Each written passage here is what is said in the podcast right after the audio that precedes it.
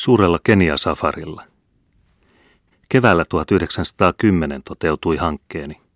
Lähdin safarille Keniavuoriston rinteelle ja Tanajoen varrelle. Vastoin monia varoituksia ja neuvoja lähdimme liikkeelle koko perhe, sillä vaimoni ja lapseni olivat Nairobin ympäristöllä retkellessämme mielestäni osoittautuneet kyllin karaistuneeksi isommankin retken vaivoja kestämään. Ja niinpä sitten safarikaravaanimme aloitti matkansa Keniavuoristoa kohti, lähimpänä päämääränään Fort Hallin, eli Morangan linnoitus. Vaikka retkemme alkutaipale tehtiin pitkin sotilasvaltatietä, missä ei ollut tavattavissa suuria ja arvokkaita otuksia, jos kohta kulkijoitakin tavattiin hyvin vähän, tarjosi vaelluksemme kuitenkin omalaatuisia elämyksiä. Alati muuttuivat maisemat, luonto oli vaihtelevaa ja maasto kohosi yhä Keniaa kohti.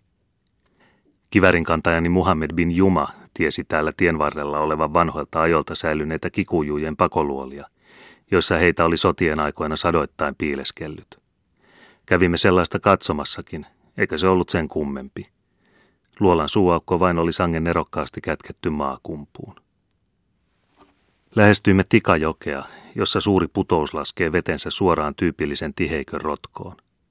Täällä oli joku yrittelijäs valkonahka avannut kapakan tapaisen, jonka läheisyydessä oli palmujen lehtien varsista kyhättyjä matkailijavajoja.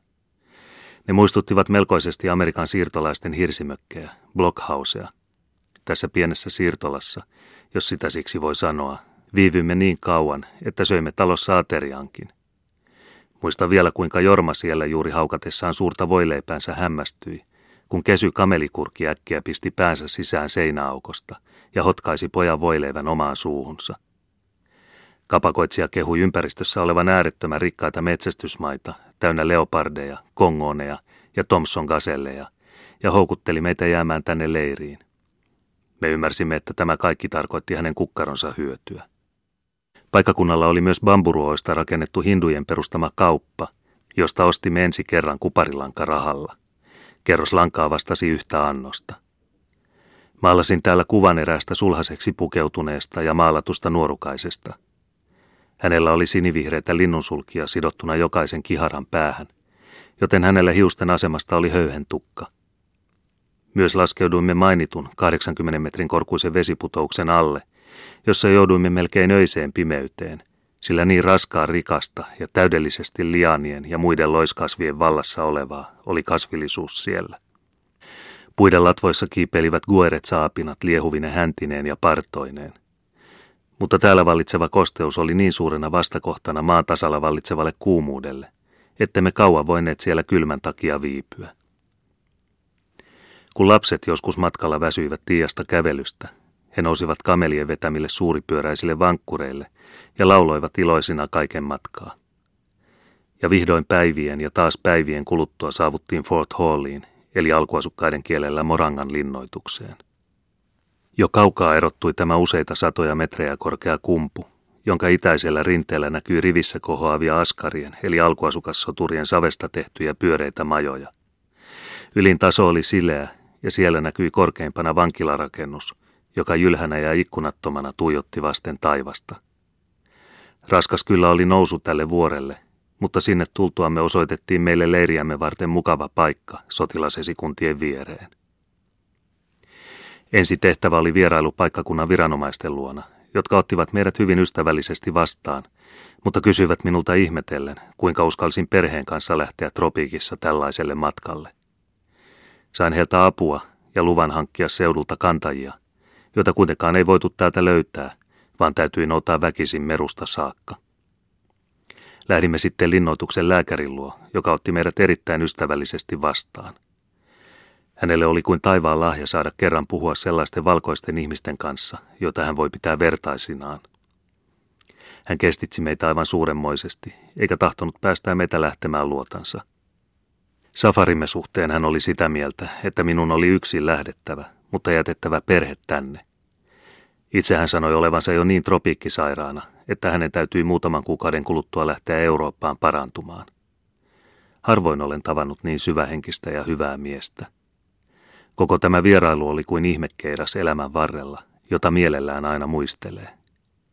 Illemalla nähtiin, kuinka paikkakunnan puhdistusväki lakaisi ja perkasi kenttää jätteistä ja pöllytti kyykkysillään tai kumaruksissa rikkoja pienet kopat käsissä. Koko armeija naisia riippuvin rinnoin siinä työskenteli. Kantajina olleiden somalien kanssa tehtiin nyt laskut ja suurista taakoista maksettiin kantopalkka hopearupioina. Nyt ei enää sopinut paljon raskasta kannettavaa mukaan matkalle. Hoikka, hiljainen, mystillinen somali, kamelikaravanimme kuljettaja, kumarsi hymyillen hienoa hymyä, ja hänen palvelijansa, jonka kaulassa riippui naisen hame, nyökytti alakuloisesti päätään. Ja sinne hän lähti omaan suuntaansa, narskuttavine kameleineen. Kovassa helteessä suoritetun vaivalloisen taivalluksen jälkeen tuntuu uni ihanalta. Ennen kuin laskeuduimme levolle, ihailimme ympäröivää seutua kaikilla tahoilla. Näytti kuin maisemain kauneus olisi vain lisääntynyt, mitä kauemmaksi katsoin. Kaikki katosi kuin unien tuntemattomuuteen. Ilmakin oli täällä miellyttävää ja keveämpää kuin konsanaan koko matkalla, yksinpä Nairobissakaan oli ollut.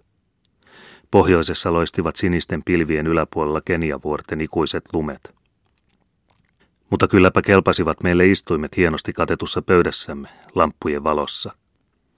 Illallisen jälkeen käytiin levolle. Kuultiin iltarumpujen pärinää sotilasleiriltä ja vartioiden torventoitotukset. Aamulla varhain ennen auringon nousua syötiin aamiainen. Päivän kuluessa katselimme linnoituksen vankilaa – Saimme sen vaikutelman, että vankilan onnetonten asukkaiden täytyi kärsiä sanomatonta kurjuutta noiden mykkien muurien takana, ankaraan ja valppaiden vartijan silmällä pidon alaisina. Juuri lounasta syödessämme saapui kaksi kikujunaista kentälle luoksemme ja pyysi saada esittää meille tanssia. Oli hupaisaa katsella tätä tanssia, sen villikansalle ominaista kainostelematonta luonnollisuutta. Salli lastenikin katsella, sillä he olivat niin nuoria, ettei katseleminen voinut heidän mielikuviaan pahentaa.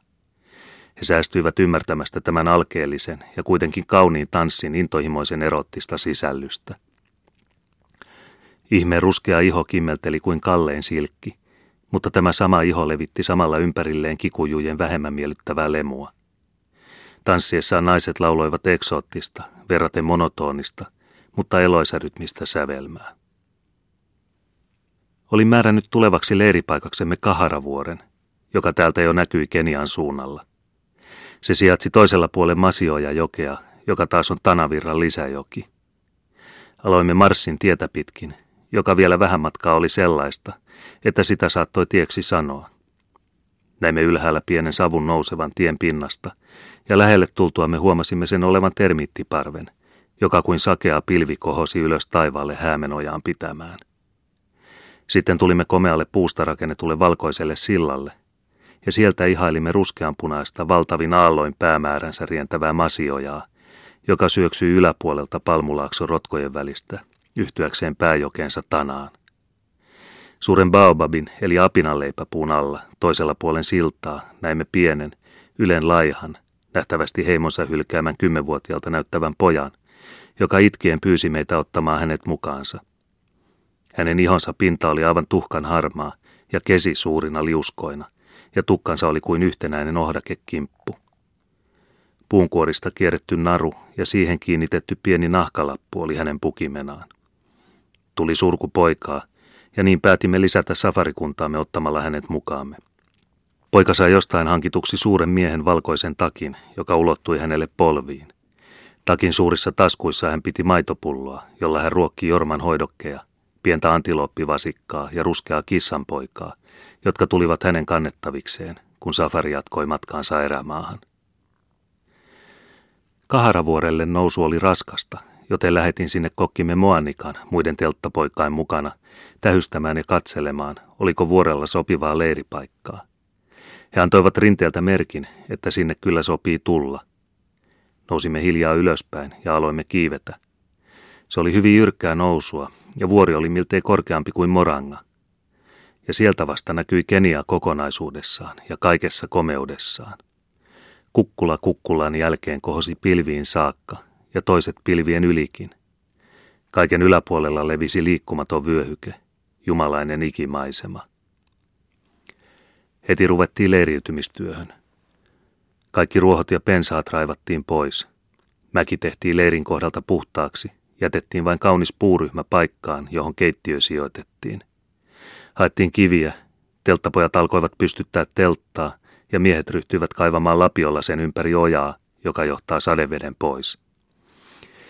Noin 75-100 metrin päähän sijoitettiin kantajajoukon teltat, joissa asui enää vain noin 15-20 miestä. Olin jo Morangasta lähettänyt pyssynkantajan ja Askarin meruun hakemaan kantoväkeä. Siinä aloimme nyt sitten ihailla sellaista luontoa, jota harvoin eläessään saa nähdä. Koilliseen aukenee mitä ihanin tasanko, jota tulviva masioja suikerellen halkoo, hakien itselleen lepoa tanavirran pyörteissä. Kaiken tämän takana, siniilmojen äärellä, nousevat vuoret melkein taivaan värisinä jykevine selänteineen ja harjoineen. Tiesin kartoistani, että siellä päin oli se maa, jonne me nyt pyrimme, satumaisia otuksia pyytämään. Olin kaavojen ja taulukkojen mukaan laskenut, että oli edullisempaa jäädä tälle vuorelle vastaanottamaan niitä valtavia sadekuuroja, jotka vielä viikkoja tulisivat kauniiden päivien lomassa raivoamaan. Rauhallisesti, hätäilemättä, käytimme hyvää tilaisuutta valmisteluihin. Olihan valmistauduttava yksityisseikkoja myöten erämaa-elämää varten. Tiesimme sitä paitsi, että jo seuraavana päivänä oli nouseva miltei ympäri koko maapalloa niin hartaasti odotettu ihmeellinen Hallein pyrstötähti, täällä komeampana ilmestyksenä kuin ehkä missään muualla. Se oli nouseva pohjoiskoillisesta ja laskeva etelä-lounaaseen. Ja se tulikin – mutta ennen sitä on koetettava kuvata vaikka kuinka heikosti niitä aamuja, päiviä, iltoja ja öitä, joiden kehyksissä tämä ikimuistoinen ilmiö tapahtui. Kun aamulla teltan jalkapäästä syrjään vedetty verhonalta katselimme vielä unenpöppöröisin silmin, oli edessämme askarien telttojen yli laskeva kokonainen laaksoryhmä. Silmän kantamattomiin levisi maisema hämärtyvin ja yhä ohentuvin ääripiirtein, ja kaukana sinessä kohosi Keniavuori. Sen yllä lepäsi vaakasuorana tasainen pilvistö. Muuta ei vielä näkynyt. Vasta kun uljas, kaunis seepiammusta ugandalainen kokkimme saapui telttaan tarjotin kädessään, tuoden maailman parasta, tuoksuvaa kikujujen kahvia, maassa viljeltyä ja hyvää kuin ihanin uni, rupesimme virkoamaan, ja silloin näemme nousevan auringon ensimmäisen pilvien taittaman säteen. Se on kuin heleä ja kirkas aamurukous tai koraali. Sitten selvenee ja kirkastuu koko tämän paratiisin sulo täyteen ihanuuteensa, ja hurmioituneena me suljemme sen uudesti syntyneisiin sieluihimme. Melkein puhkeaa sielusta ilmoille ikivanha betlehemiläinen ylistys, Gloria in excelsis Deo. Mikä ilo, mikä valo, mikä viserys ja lintujen laulu, mikä perhosten leikki, mikä perhosten värileikki. Höyryävä nuori maailma syntyy – Ruhtinatar Kenia heittää pois harsonsa ja levittää ihastuneiden silmiemme eteen loistavan, ikipuhtaan lumiotsansa. Vaakasuora pilvistö jää mahtava rauhallisena paikoilleen, ja mielikuvitus luo melkein tosioloisen varmasti juuri tästä vyöhykkeestä esiin satumaiset bambumetsät villeine elefantteineen. Tulemme ajatelleeksi, että siellä vastakkaisella puolella ei vielä aamua nähdä. Kun tällaisen aamun on elänyt, saa vaikka kuolemakin tulla – Pelottomana ja kiitollisena sen voi tällaisten elämysten jälkeen ottaa vastaan. Masioja on nyt meidän itäpuolellamme. Vasemmalla puolellamme virtaa sen sivujoki, pienempi, mutta silti ihanan kaunis. Alempana sen juoksun varrella on tuoretta, vehmasta maaperää köynnöskasvien ja suurten puiden peitossa. Ylempänä taas sen kalliopenkereillä suuria euforbiapuita piikkisten akasioiden seassa – Reunimaisilla penkereillä kasvavat jättiläiskokoiset oleanderit rikkaimmassa kukassaan. Kaiken tämän sulouden keskellä kuulemme veden porinan aina tänne vuoren kukkulalle asti, ja sinne menemme aamukylpyä ottamaan. Suihkua saamme tänne altaaseen suoraan putoavasta koskesta, jossa kirkas vesi raikkaan kylmänä tarjoaa mitä herkullisimman vastakohdan auringon jo kuumalle paahteelle. Jo ovat kantajat leirissään ruvenneet valmistamaan erilaisia punonnaisia ja helmiä, joita he leikkelevät hyvänhajuisten vesikasvien juurista ja sitovat kaula- ja rintakoristeisiinsa. Niiden hakupaikkoja he pitävät hyvin salassa. Jotkut heistä palmikoivat toistensa hiuksia ja katsovat kuvajaistaan veden pinnasta. Estettinen vaisto näkyy näillä luonnonlapsilla olevan hyvin kehittynyt. Vain sairas, heittiö tai heimonsa hylkäämä laiminlöisi tuon koristelun. Tänne ylös vuoren huipulle kiemurtelee monin käänteen alkuasukkaiden sotkema polku, paikoin jyrkästi ylös rinnettä, paikoin tiheikön läpi. Toisinaan se on kapeampi kuin meikäläinen metsäpolku, mutta kuitenkin siitä aina huomaa, että se on ihmisen uurtama. Morangasta päin kulkee ryhmä kikujuja ylös mäkeä. Jokaisen kädessä välkkyy, kuten aina matkoilla, leveälehtinen heittokeihäs petojen varalta. Kokkimme keittopaikan takaa, jossa polku nousee viimeiselle tasolle, löytyy aikamoinen kivi, jota villit ovat käyttäneet miekkojensa ja keihästensä hiomakivenä.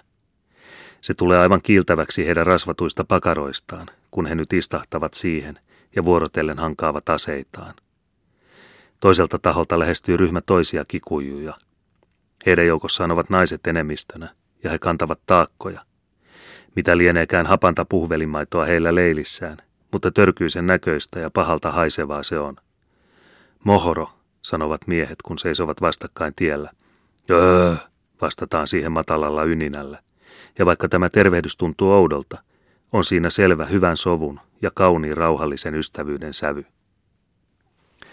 Askarimme istuu kiehuvan aamiaispatansa ääressä kutoen valkoista, taidokkaasti Brysselin pitsin malliin sommiteltua patalakkia jäntevillä luisevilla sormillaan. Onpa sekin sotamiehen työtä. Kivärin kantaja tarkastelee piippujen kiiltoa valoa vasten, ja kokkiherra jakaa patojensa ympärillä kimakalla äänellä käskyjä juoksupojille, pistäen aina väliin jonkin helppotajuisen sutkauksen, jonka vaikutuksena on ympäristöä keventävä nauru. Valkoiset hampaat loistavat kautta koko sarjan. Kaiken tämän yläpuolella, huomaamatta mitään ympärilläni, jatkan kaukoputkella tähyilemistä. Jos näen sopivia otuksia liikkuvan mukavalla etäisyydellä, anna komennon telttapojalle, joka puolestaan komentaa alaisiaan ja järjestää heidät ammuksineen, vesipulloineen ja muine tavaroineen seuraamaan minua. Poikani on jo aikoja sitten oman kivärin kantajansa kanssa mennyt toiselle vuorelle, niin hartaasti haluamiansa vuorijyrsijöitä, hyyraks ja helmikanoja hakemaan.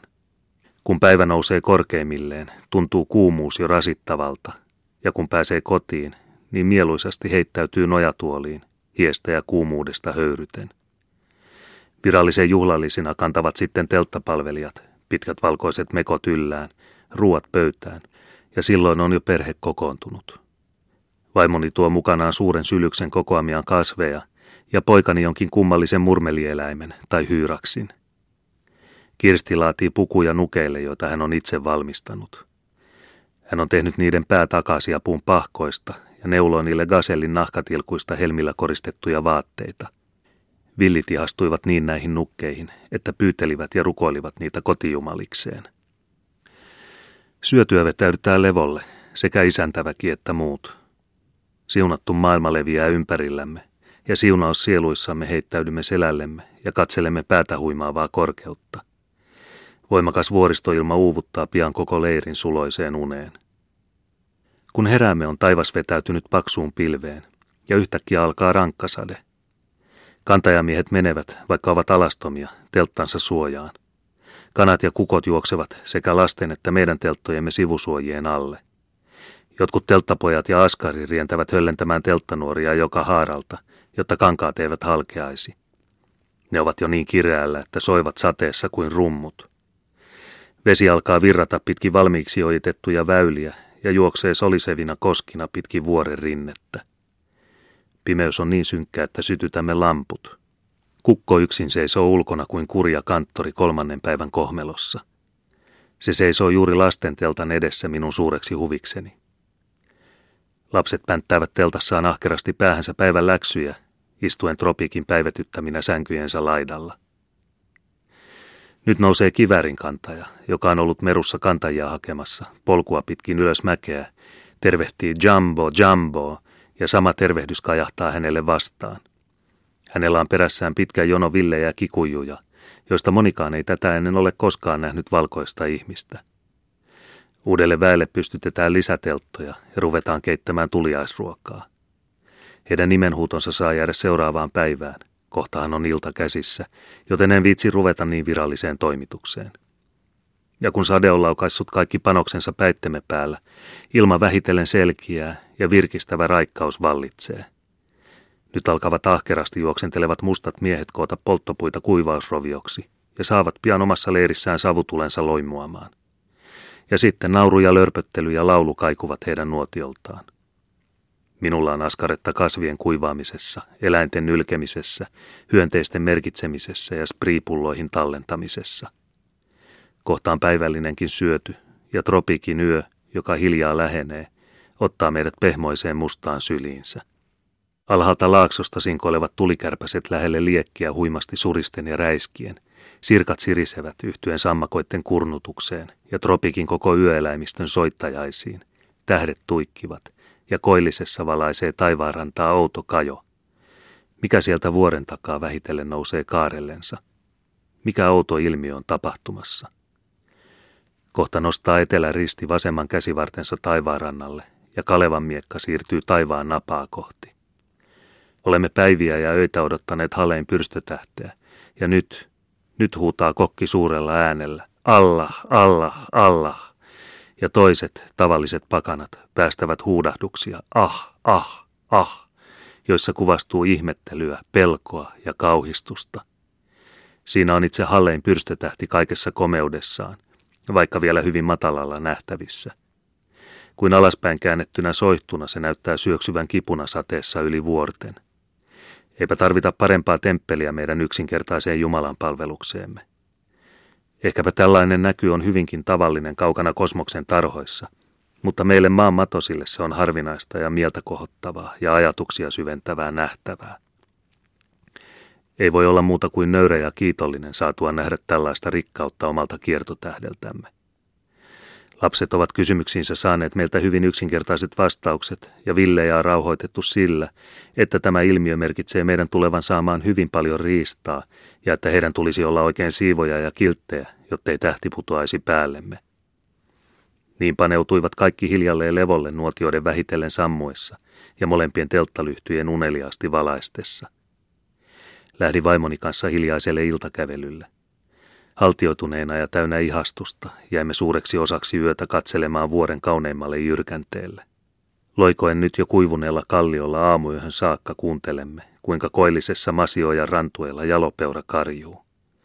Toistaiseksi se on kaukana, tuskin kuultavissa, mutta se lähenee hiljaa. Jopa alkaa silloin toinen leijona vastata vuoremme kaakkoispuolelta, ja kolmas yhtyy luoteesta. Kuu kirkastuu kirkastumistaan kun siinä kauan on silmiänsä uittanut ihanassa kimmeltävässä valossa. Tuntuu kuin hyvin viihtyisi päivisinkin tällä valon määrällä. Ilma on lempeä, ei kuuma eikä kylmä, ja kun vuoren kuvetta pitkin koillisesta hiljaa hiipii mantelipuiden ja akaasiaan tuoksua, tuntuu kuin kaikki se kauneus ja suuruus, mikä ihmisen mielikuvitukseen voi sisältyä, olisi tässä tuotu aistimin havaittavaksi. Niillä mailla ja niissä kohtaloissa oli helppo tuntea itsensä kuin irtireväistyksi kaikista tottumuksista ja velvollisuuksista.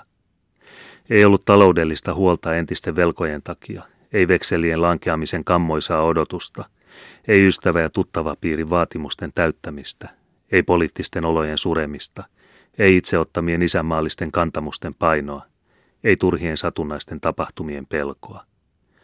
Kaukana työni häpäisiäin ulottuvilta, ei lorusanaisten korukiitosten vastaanottamista, ei jokapäiväisen painostavan porvarillisuuden raskasta taakkaa. Eurooppa, kuluneena ja uponneena taitojensa ja tietojensa homehtuneeseen, kuolleeseen mereen, pienten turhamaisten velvollisuuksien pakkokuolaimiin kiinnitettynä. Rakas, vanha ja kodikas Eurooppa, hämötteli edessäni kuin unohdettu hauta, johon valjuu ja kylmä aurinko luo haaleata valoansa. Sanalla sanoen tunsi itsensä kerran nousseeksi sille tasolle, jolta saattoi katsella asioita tyynemmin ja ylpeämmin kuin ehkä koskaan muulloin. Näissä mielentiloissa ollessani sattui usein, että salaa napautin polveani jollakin tavoin vakuuttuakseni kaiken todellisuudesta. Ja jos tämä olisikin ollut unta, se oli kuin aavikkojen ruhtinaan uljaita ja samalla suloisia näkyjä.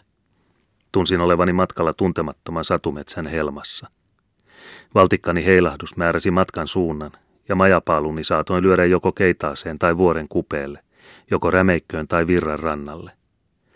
Voin päättää omaisteni ja suuren palvelijakuntani kohtaloista, iloista ja onnesta. Ainakin olin niistä vastuussa. Ei mikään voinut minulle taata, että kohtalo tulisi lempein käsin kohtelemaan johdossani olevaa joukkoa.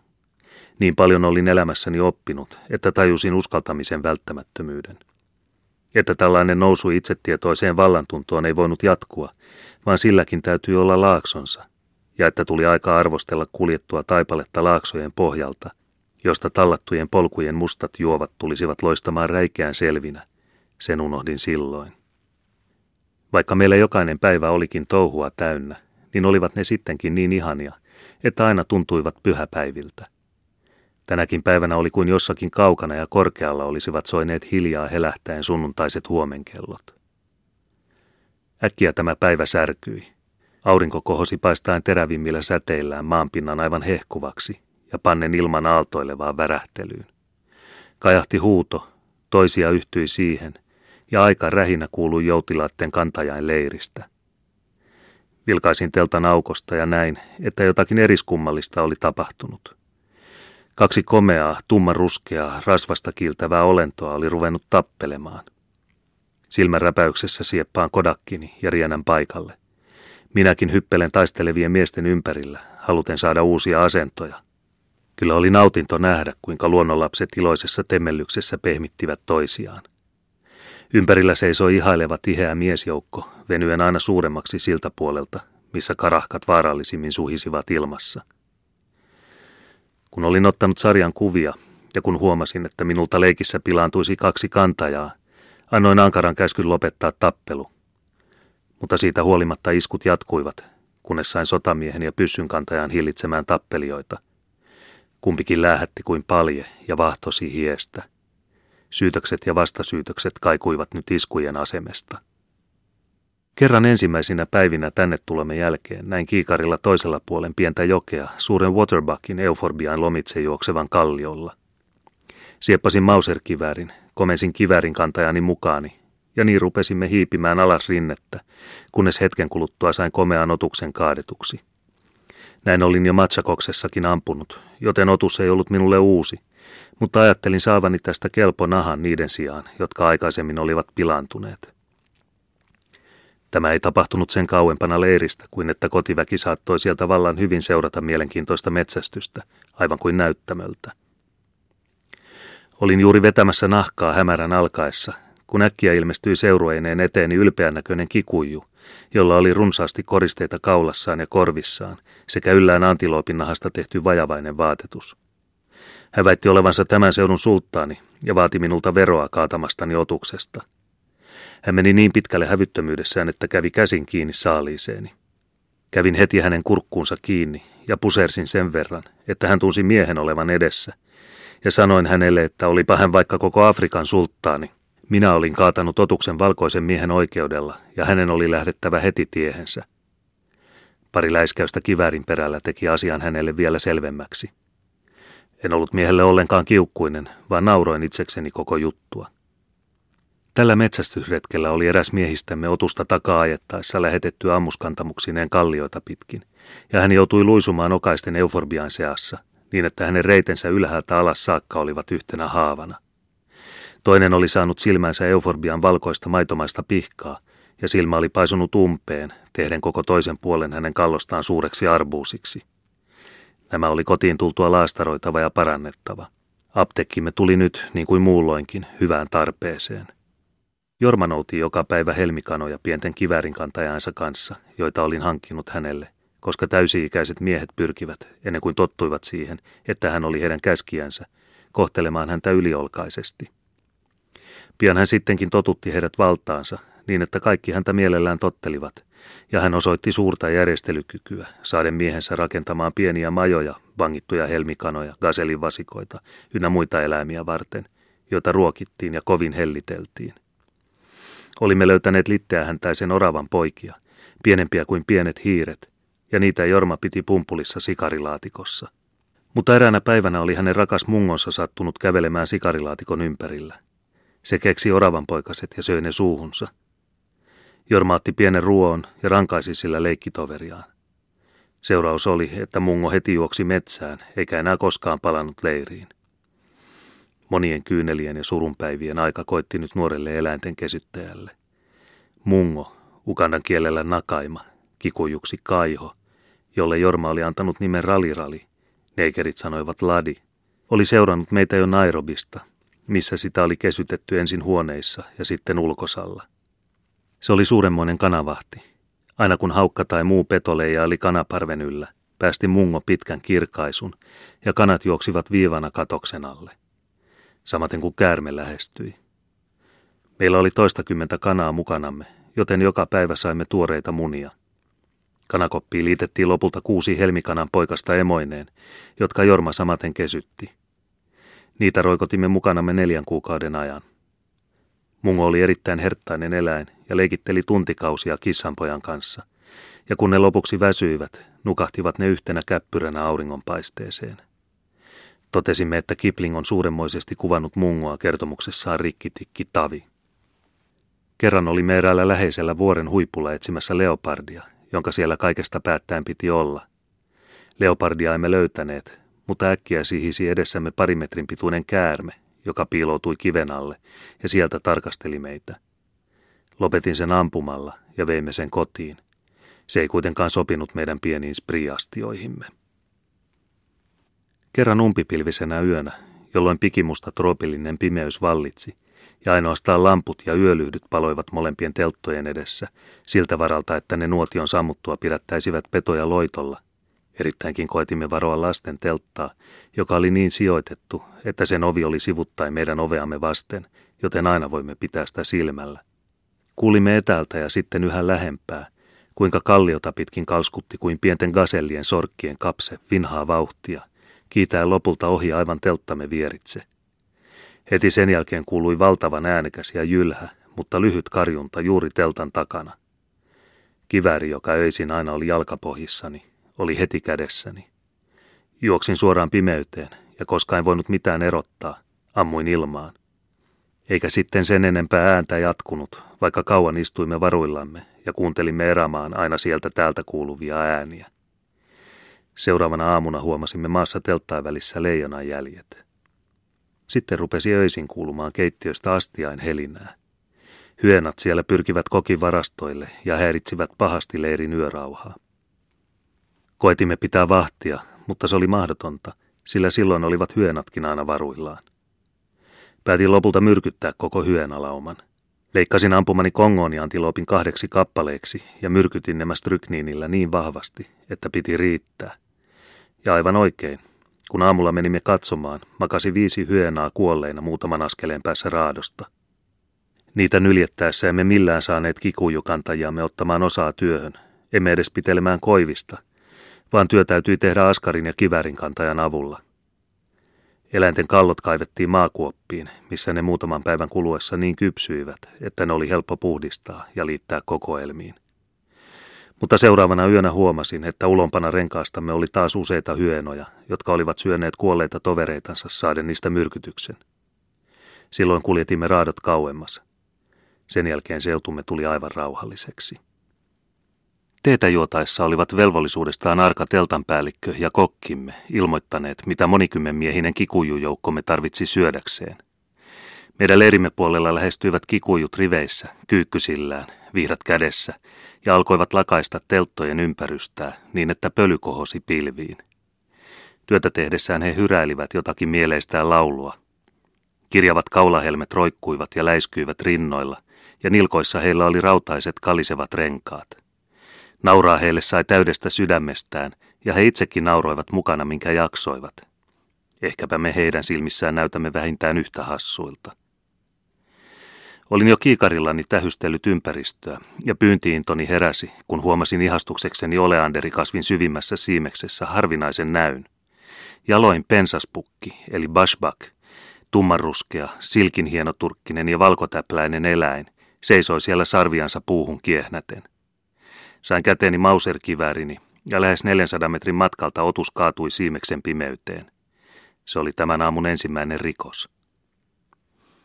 Äiti ja Kirsti olivat omilla hyönteis- ja kasvien keruuretkillään hakeneet keltaisia, ehkä hyvin arvokkaita kukkia. Kukapa nämä meille tuntemattomat kasvit ja monet ihmeelliset hyönteiset täällä selvittäisi. Jorma, joka kasvot punaisina juoksenteli pikkujoukkonsa kanssa, kaatoi jonkin otuksen ja heittäytyi maahan sen viereen. Katselin perheeni hyörinää ja mieleni oli paha tuon ammutun otuksen takia. Illemmällä, kun rakas leiritulemme taas loimusi, istui sen ääressä nuorinta väkeämme, päät miltei toisissaan kiinni kuunnellen, kun kerrottiin päivän metsästysretkistä.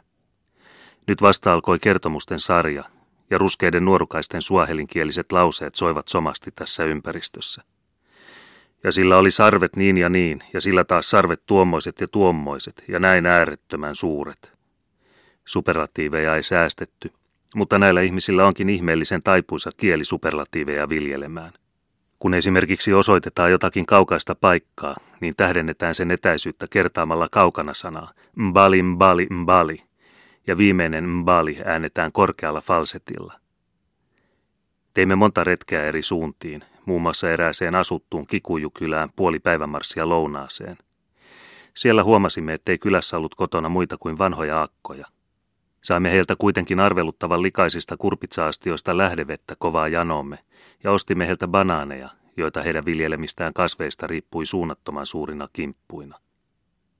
Erään aamuna tuli luoksemme joukko vanhoja kikujuakkoja, jotka jo kaukaa alkoivat syljeskellä ilmaan ja näyttivät ilmeisesti haluavan ruveta sylkemään meidän päällemme. Mutta pidin varani, ettei olisi käynyt kuten Thompsonille, jonka villit kerran syljeskelivät melkein sokeaksi sydämellistä ystävyyttään osoittaakseen eikä hänen auttanut muu kuin pitää hyvänään nämä kunnianosoitukset.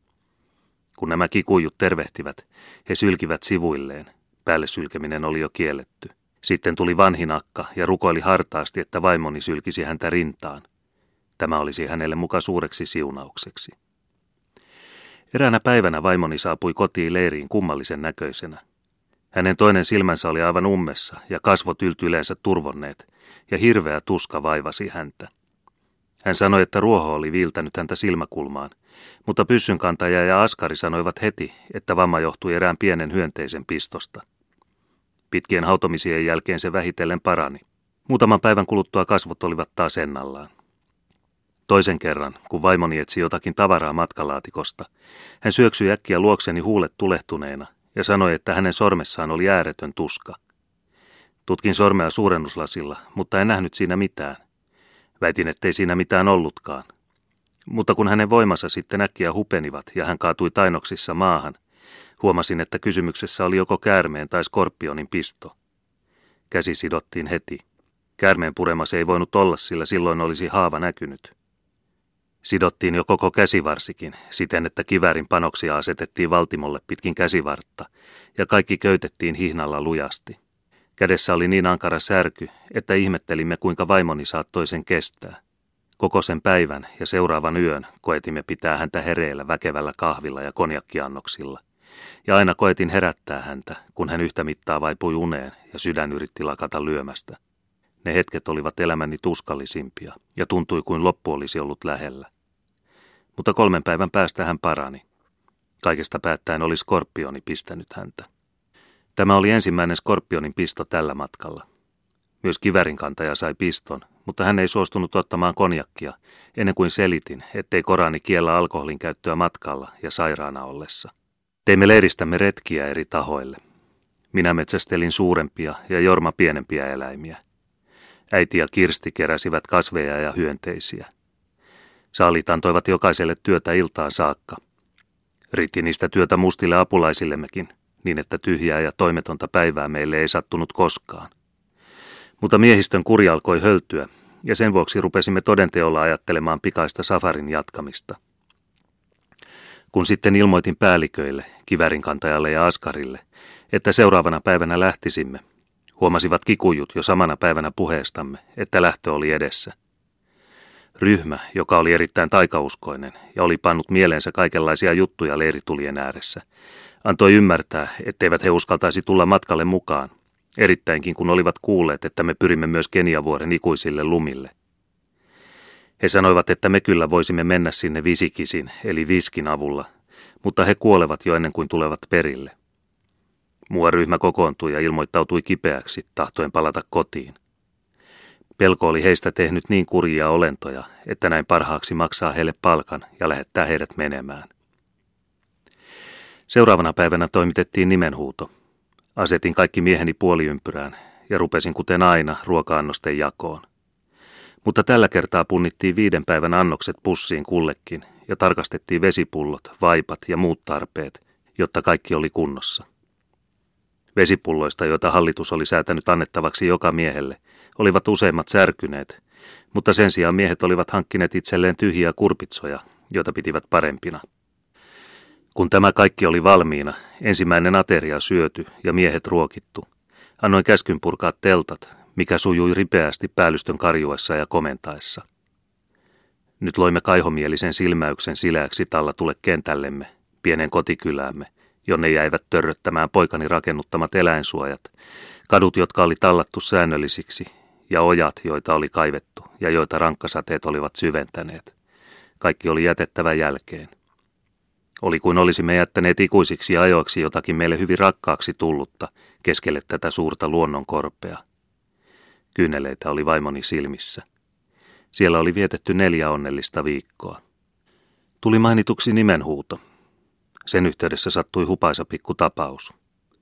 Nimien joukossa esiintyi aivan kuin selvimmällä suomen kielellä Karijoki.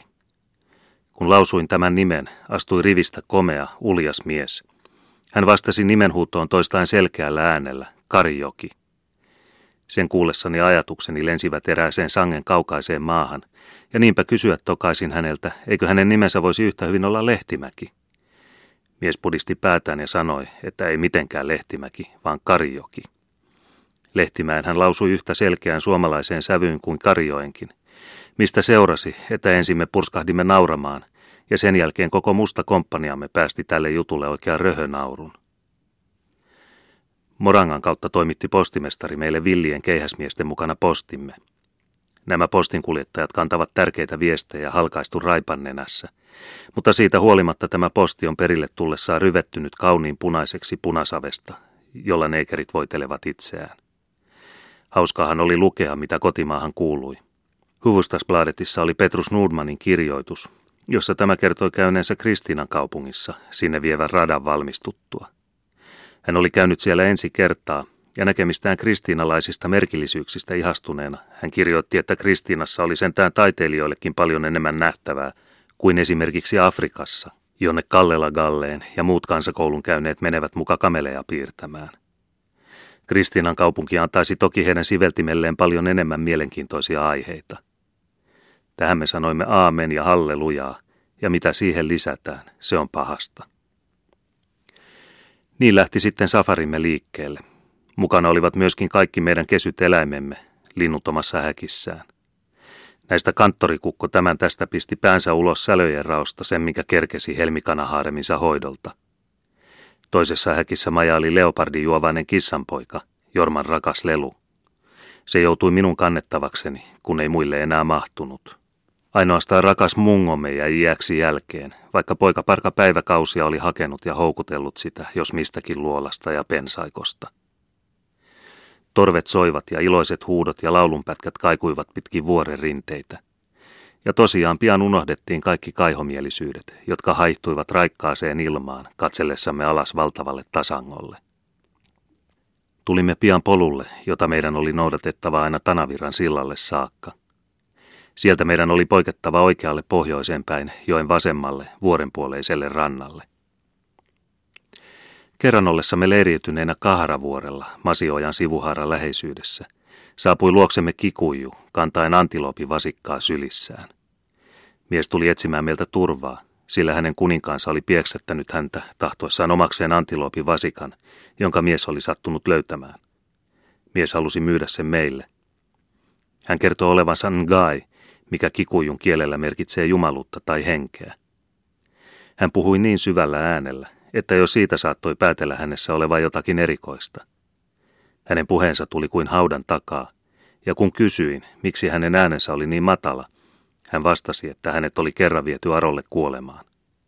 Sinne tuli shakaleja ja hyenoja, ja juuri kun hän muka oli kuollut, hän heräsi takaisin elämään, taisteli henkensä hädässä haaskapetoja vastaan, selviytyi voittajana ja palasi leiriin. Ja nyt hän sai nimen Ngai, joka merkitsee, että hän oli ollut vainajana. Kun kysyin, minkälaista oli ollut kuolleena olo, hän vastasi, että se oli ollut paljon parempaa ja hauskempaa kuin eläminen. Ennen pitkää saapui heimon sulttaani tätä karkulaista hakemaan ja vaati minua luovuttamaan miehen piiskattavaksi. Silloin minä valkoisen miehen ylemmyydessäni asetuin tuomariksi ja annoin sulttaanille ankaran käskyn jättää mies rauhaan. Käskyäni toteltiin ja sen vaikutusta tehosti vielä hopearaha, joka on tapana suorittaa korkeille mustille herroille. Mukaan ottamamme pieni orpopoika kantoi antiloppia ja korillista pieniä helmikanan poikasia, ja niitä hän teltan pystytettyä me lepohetkinä paimensi ruohikossa. Kun jokin niistä hukkui, hän itki, kunnes jälleen löysi sen. Poika sai sen käsityksen, että helmikanojen paimentaminen oli maailman korkein virka. Kaikilla meillä oli oma pieni maailmamme, ja tämä antoi erikoista sisällystä karavaanimme elämälle, joka näin vietti aikansa onnellisten mielialojen valloissa. Tanajoen yli muistan kulkeneemme jotakin hyvin yksinkertaista siltalaitetta myöten. Valtavan suuremmoinen ja kaunis oli tämä virta, joka täällä jo mahtavana kymmenä ottaa suuntansa Intianmereen päin. Tanaviran vasentarantaa kulkiessamme emme tavanneet juuri mitään otuksia. Rista vähyys johtui siitä, että seutu oli melkoisen asuttua, vaikka me sattuneet taajojen asutuspaikkojen kautta kulkemaan. Erään joen varrella istui valtavan puuvarjossa valkopartainen neekeri. Harmatukkaisuus on neekerien keskuudessa hyvin harvinaista, ja harmaita hiuksia saaneet tehdään korkeiksi virkamiehiksi. Lähellä häntä joukko nuorempia miehiä paistoi härälihaa valtavan suurissa kurpitsoissa.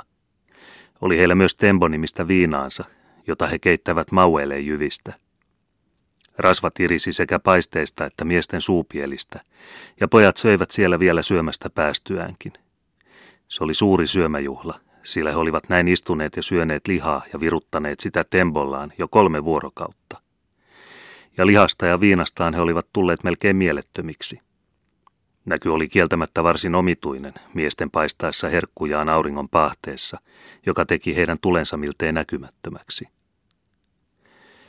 Tapasimme myös kauempana toisessa kuningaskunnassa hyvin suurivaltaisen hallitsijan seurueineen. He istuivat suuren euforbian alla. Hänen majesteettinsa istui keskellä täysinäinen puhvelinsarvesta tehty viinahaarikka kädessään. Ympärillä istuivat samaten kyykkysillään hänen ministerinsä, kukin laatunsa mukaan, ja puhvelinsarvi kiersi miehestä mieheen. Nämä pojat olivat myös juhlineet useita päiviä, mutta ilman paistia, pelkästään papuruualla. Meillekin tarjottiin tätä, mutta kivärin kantaja teki suuttuneena vastustavan eleen. Hän esitti meidät hänen majesteetillensa. Kuningas katsahti puoleemme armollisesti ja näytti erikoisesti mieltyneen tyttäreeni, koskapa kysyi, mistä hinnasta myisin hänelle tyttäreni kuningattareksi. Tämä oli meidän kannaltamme hävytön, mutta hänen puoleltaan hyvinkin suurta suosiota osoittava tarjous. Vaimoni ja lapset säikähtivät, mutta minua asia huvitti niin, että olin suhtautuvinani esitykseen vakavasti ja rupesin muka kauppaa hieromaan. Kysyin, mitä etuja tästä sitten koituisi. Kuningas vastasi, että tyttäreni saisi juoda puhvelinmaitoa niin paljon kuin ikinä jaksaisi ja syödä hunajaa aamusta iltaan. Muista lunnaista sovittaisiin sitten erikseen. Kun kivärin kantaja kuuli kaiken tämän jumalattomuuden, hän tiuskaisi minulle suuttuneena, että oli lopetettava, sillä tämän kuninkaan kanssa ei ollut hyvä pitkälle leikkiä. Kovin sanoin hän sitten komensi miehemme marssikuntoon, ilmoittaen, että heti oli vetäydyttävä hyvässä järjestyksessä takaisin. Niin tehtiinkin, ja se oli epäilemättä viisasta, sillä ministerit tarttuivat jo keihäisiinsä ja liikehtivät uhkaavasti. Kivärinkantaja luki sotamiehemme kanssa joka yö Korania. Molemmat olivat suaheli heimoa, jota pidetään Afrikan älykkäimpänä kansanryhmänä. Tämä Koranin lukeminen, kun se alkaa hiljalleen ja jatkuu laulavaan sävyyn, tuntuu aivan samanlaiselta kuin Kalevalan laulanta.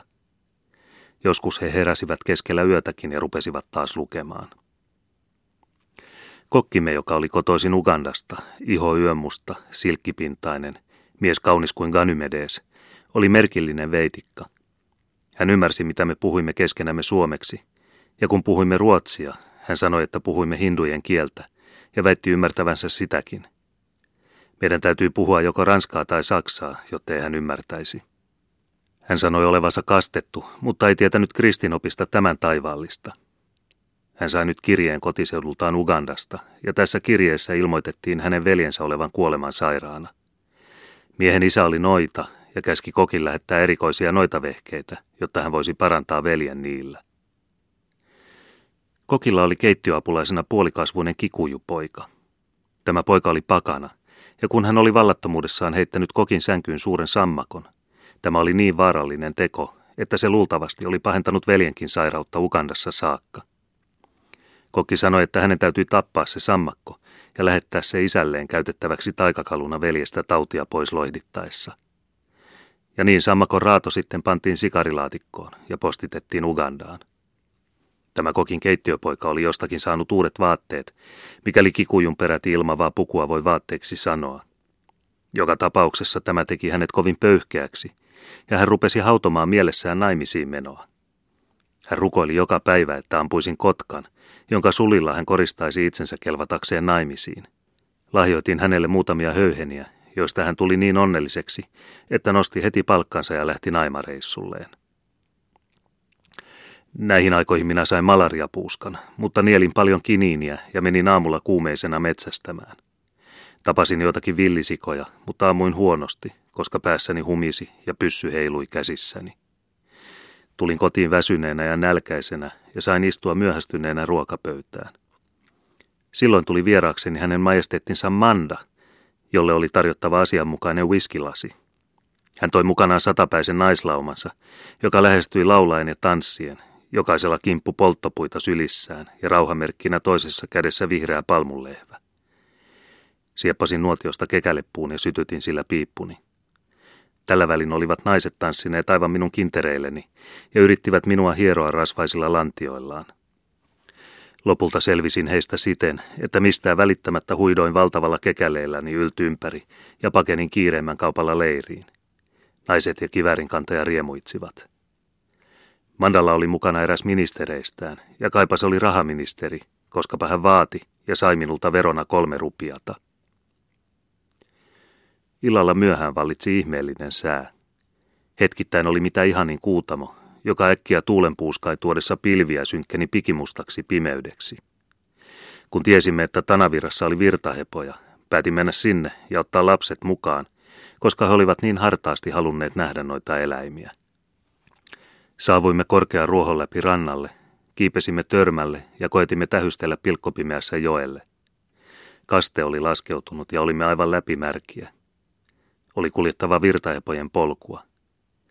Emme nähneet mitään, mutta kuulimme virtahepojen kumeaa hirnuntaa ja valtavaa vedenläiskettä. Jälkeenpäin Mr. Hire sanoi, että tämä retki oli ollut anteeksi antamatonta uhkarohkeutta.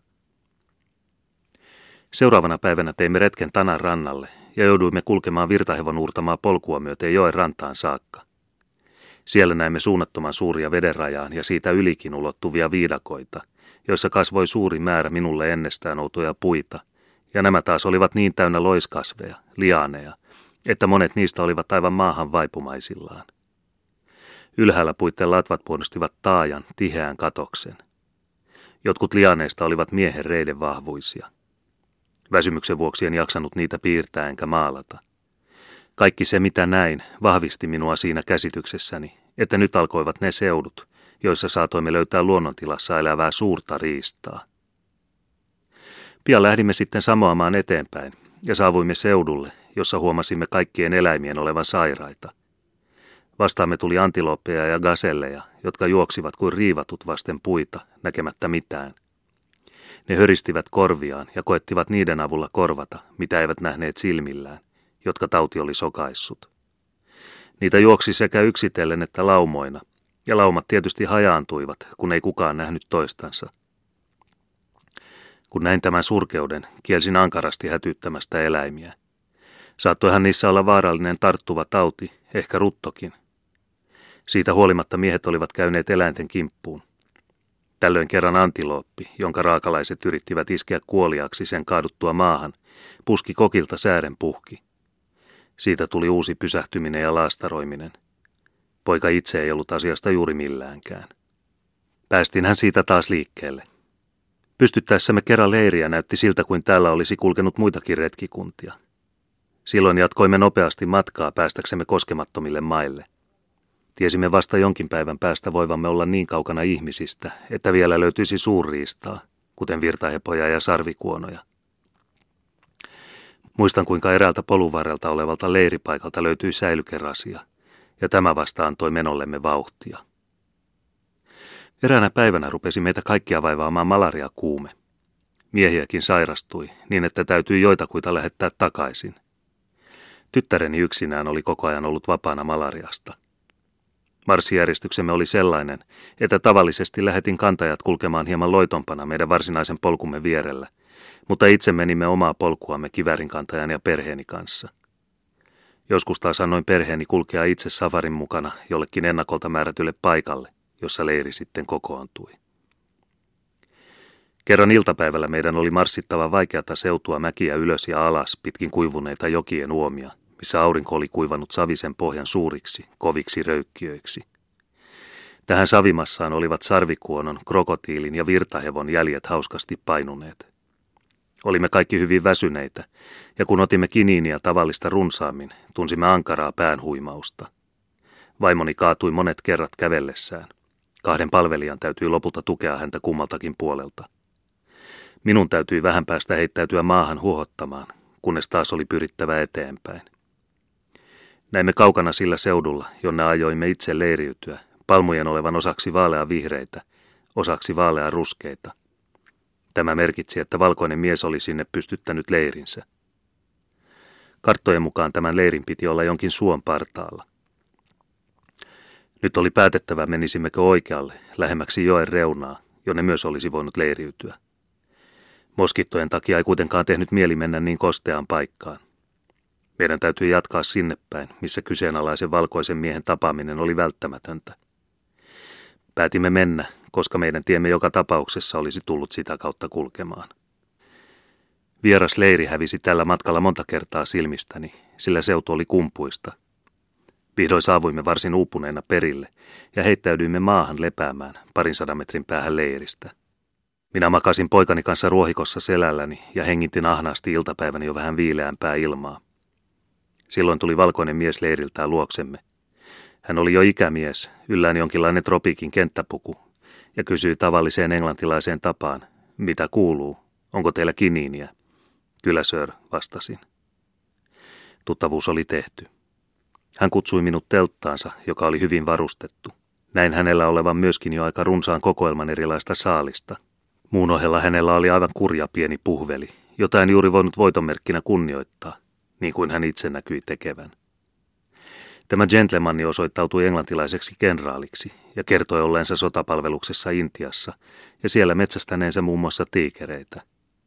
Hän näytti olkapäästään tiikerin kynsien suuria arpia. Hän sanoi, että vaikka hän jo oli vanha ja väsynyt, hänen täytyi kuitenkin yhä vielä käydä safarilla. Se oli veressä, eikä hän voinut siitä luopua. Hän oli matkalla Nairobiin ja sanoi menevänsä sieltä jonnekin muualle hakemaan harvinaisia otuksia. Hän kertoi myös, että juuri tänä aamuna ennen auringonnousua hänen leirilleen oli tullut jalopeura. Matka ei ollut kuin kymmenkunta metriä, ja hän tähtäsi eläintä ja laukaisi sitä kohti kaksoispikakiväärinsä molemmat piiput. Ne jäivät laukeamatta, ja samassa jalopeura, komea koiras, loikki tiehensä. Hän tutki nyt kiväriänsä ja huomasi, ettei se ollut panostettukaan – Leijona oli käynyt täällä suolammikon partaalla juomassa. Kovasti tämä tapaus ukkoa harmitti. Tämä musta suolaski vetensä pitkin rämettä, joka teki koko seudun leiristä aina Tanajokeen saakka mahdottomaksi liikkua. Ja tämän takana näkyi edessämme jokseenkin kaukana olevalla kukkulalla suuri niin sanottu bomatyylinen linnoitusaita, eli palissaadi. Se oli muutamia satoja metrejä ympärimitaten ja noin kahden miehen korkuinen – Alkuasukkaat käyttivät sitä eri vuoden aikoina karjansa suojana. Tämän aitauksen kautta meidän oli kuljettava. Yön levättyämme omassa leirissämme ja otettuamme vastaan vanhan kenraalin vastavierailun, jonka aikana pakisimme pikkuasioita, minkä mitäkin, sillä eihän vakavilla, väsyneillä metsämiehillä ole paljon juteltavaa. Lähdimme kiertäen tätä suota hakemaan kuivaa maastoa, ja nousimme sitten hiljalleen mainitun Boman, eli kylän, luo, missä hetken lepäsimme ja juttelimme villien kanssa. Harvoin olen tavannut niin villin ja kamalan näköisiä miehiä kuin nämä. Suurimpana ylpeyden aiheena heillä oli puhvelin nahasta leikattu hartiavaippa, joka peitti tämän otuksen metsästyksessä saadut monet arvet. Eräänä päivänä kävelimme metsäisellä seudulla murtomaata, jossa joskus tapasi auringon polttamia ahoja ja alanteita. Toisin paikoin taas punaisen ruskea maaloisti aivan paljaana – ja paikoin kasvoi pientä tiheikkyä. Tällaisella aukealla kuljimme hiljaa eteenpäin, kun yhtäkkiä vaimoni astui niin lähelle paksua, ruskeata käärmettä, että se heti nousi hyökkäysasentoon. Samassa silmäräpäyksessä kivärin kantaja kuitenkin silpoisen kappaleiksi. Hän sanoi, että tämän käärmeen purema tuottaa kuoleman tunnin kuluessa. En muista panimmeko käärmeen kappaleet spriihin vai jäivätkö ne sinne. Sen väri oli kauniin ruskean kirjava. Vielä pohtiessamme tätä tapausta tuli täyttä laukkaa juokseva sarvikuono vinosti vastaamme vajaan parin sadan metrin matkalla. Ensin en voinut tuntea sitä sarvikuonoksi, koska se oli aivan punainen. Ammuin sitä elefanttikiväärilläni ja teräsvaippa luodilla, mutta huonolla menestyksellä. Näin, että eläin pääsi katoamaan viidakkoon. Sen punainen väri johtui siitä, että se oli rypenyt samassa mullassa, jota juuri kuljimme. Tuntui kaikki taas ilahduttavammalta ja vaiherikkaammalta, kun ensimmäinen sarvikuono oli edes nähty, vaikkakaan ei vielä saatu. Matkamme kiersi nyt hyvin läheltä Tanavirtaa. Joskus välähtivät kuin juhlallisena ilmestyksenä pilvien halkeamasta Keniavuoren lumiset huiput, aivan kuin päämme päällä. Etenimme vaihtelevien seutujen kautta ja tulimme suurille aukeille, jotka taas virran sivujokien halkaisemina jatkuivat silmänkantamattomiin. Siellä täällä kohosi suuri akasiapuu tai pensaikon peittämä vuoriryhmä. Kuivassa joen uurteessa tapasimme ensi kerran aivan tuoreita suuren krokotiilin jälkiä. Tiesimme olla varuillamme, ja yhtäkkiä näimme mahtavan täysikasvuisen krokotiilin, meidän lähestymistämme säikähtäen, lähtevän kiitämään korkeaa rantatörmää alaspäin. Melkein samassa hetkessä kuulimme, kuinka eläin posahtaen putosi jokeen. Törmä, jolta se syöksyi veteen, oli noin 45 astetta kalteva. Tässä joen rannalla sitten vietimme koko sen päivän. Illemalla taas tulimme kauniille Tanajoen suvantopaikalle, johon ylempää koski pauhaten putosi. Se koski syöksyi virtaan törmältä, jonka alapuolella olevien puiden ylimpiin oksiin saakka sen ryöpyt ulottuivat. Täällä meitä kohtasi ensi kerran ihana, paratiisin aikoja muistuttava näky. Näimme virtahepojen päiden nousevaa vedestä ja puhaltavan suihkunsa ilmaan, hirnuen ja röhöttäen valtavan voimakkaalla äänellä. Kaukana ne kyllä olivat ja semmoisella paikalla joessa, että jos olisimme ampuneet, ruumiit olisivat menneet virran mukana alas. Sen vuoksi olimme ampumatta, mutta nautinnoksi riitti jo sekin, mitä näimme. Näky muistutti vanhaa 1600-luvun raamatun kuvaa.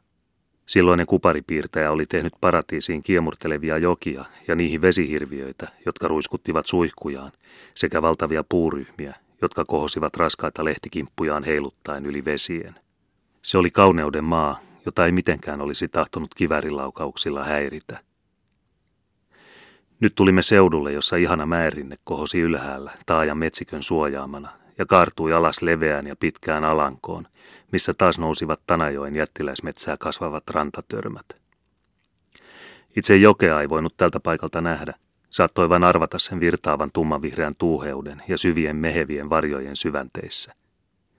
Tähän pystytimme leirimme, ja viihtyäksemme kauemman aikaa kaadoimme ruuaksemme mustajuova gasellin – Joelle päin, terveellisen matkan päähän, laskivat kivärin kantaja ja askari telttansa, samoin kokki vähän matkan päähän heistä. Täällä vietimme jälleen rikkaan metsästyksen ja kaikin puolin hauskan olon hetkiä. Kun illalla nuotiomme kohosi korkealle taivasta kohti, huomasimme kuinka tuleen hyppi tai lensi lukemattomia heinäsirkkoja, jotka siinä suristen ja käristen kuolivat ja paistuivat. Villi tahmivat näitä paistikkaita yhtä mittaa suuhunsa. Silloin tuli meillekin ruokahalu. Jorma antoi Villeelle käskyn noukkia kaikkialta ympärillä sihisevistä sirkkaparvista niin paljon kuin saivat kiinni. Nämähän sitten sulloi hillopurkkiin ja antoi kokille, joka niistä viran puolesta laittoi oikein voissa käristäen uutta himoruokaa. Sekä vaimoni että lapset söivät niitä, mutta minä, vanhanaikainen ja synkeästi ennakkoluuloinen mies, en voinut pistää poskeeni ainoa takaan. Kuulin vain, kuinka ne ratisivat ja narskuivat heidän hampaissansa – he sanoivat, etteivät elämässään olleet syöneet niin hyvää herkkua. Retkelimme eri ryhmissä läheisyydessä olevalle joelle. Sen rantatörmiltä löytyi siloisia leikkikenttiä, joilla pantiin toimeen Jorman johdolla urheiluleikkejä ja kilpailuja.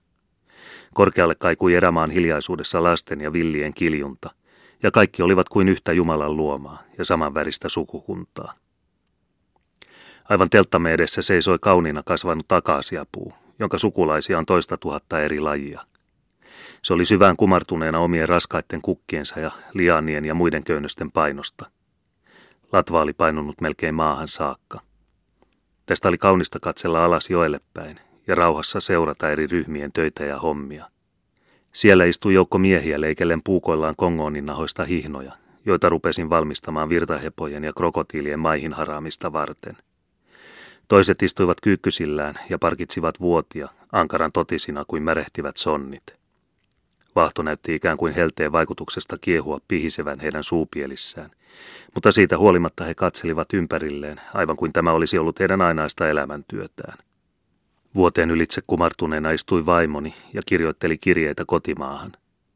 Kivärin kantajan teltasta kuului Koranin lukua myöhään yöhön, ja silloin tällöin loimahti roviomme lieska korkeammalle, kun taas lisättiin valtava oksakasa tuleen.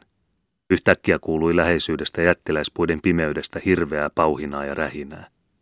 Monisatapäinen apinalauma siellä piti yksikamarisen eduskuntansa täysistuntoa meidän suureksi iloksemme. Aivan tulivat kotimaan olot mieleen. Siinä oli taidetaukoja, siinä oli paljon suurisanaista hölynpölyä, ja me vaadimme ohjelmaa, ja aina välillä pisti tämän tasavallan mölykuoro yksiäänisesti rähinäksi tilaisuutta julistaakseen.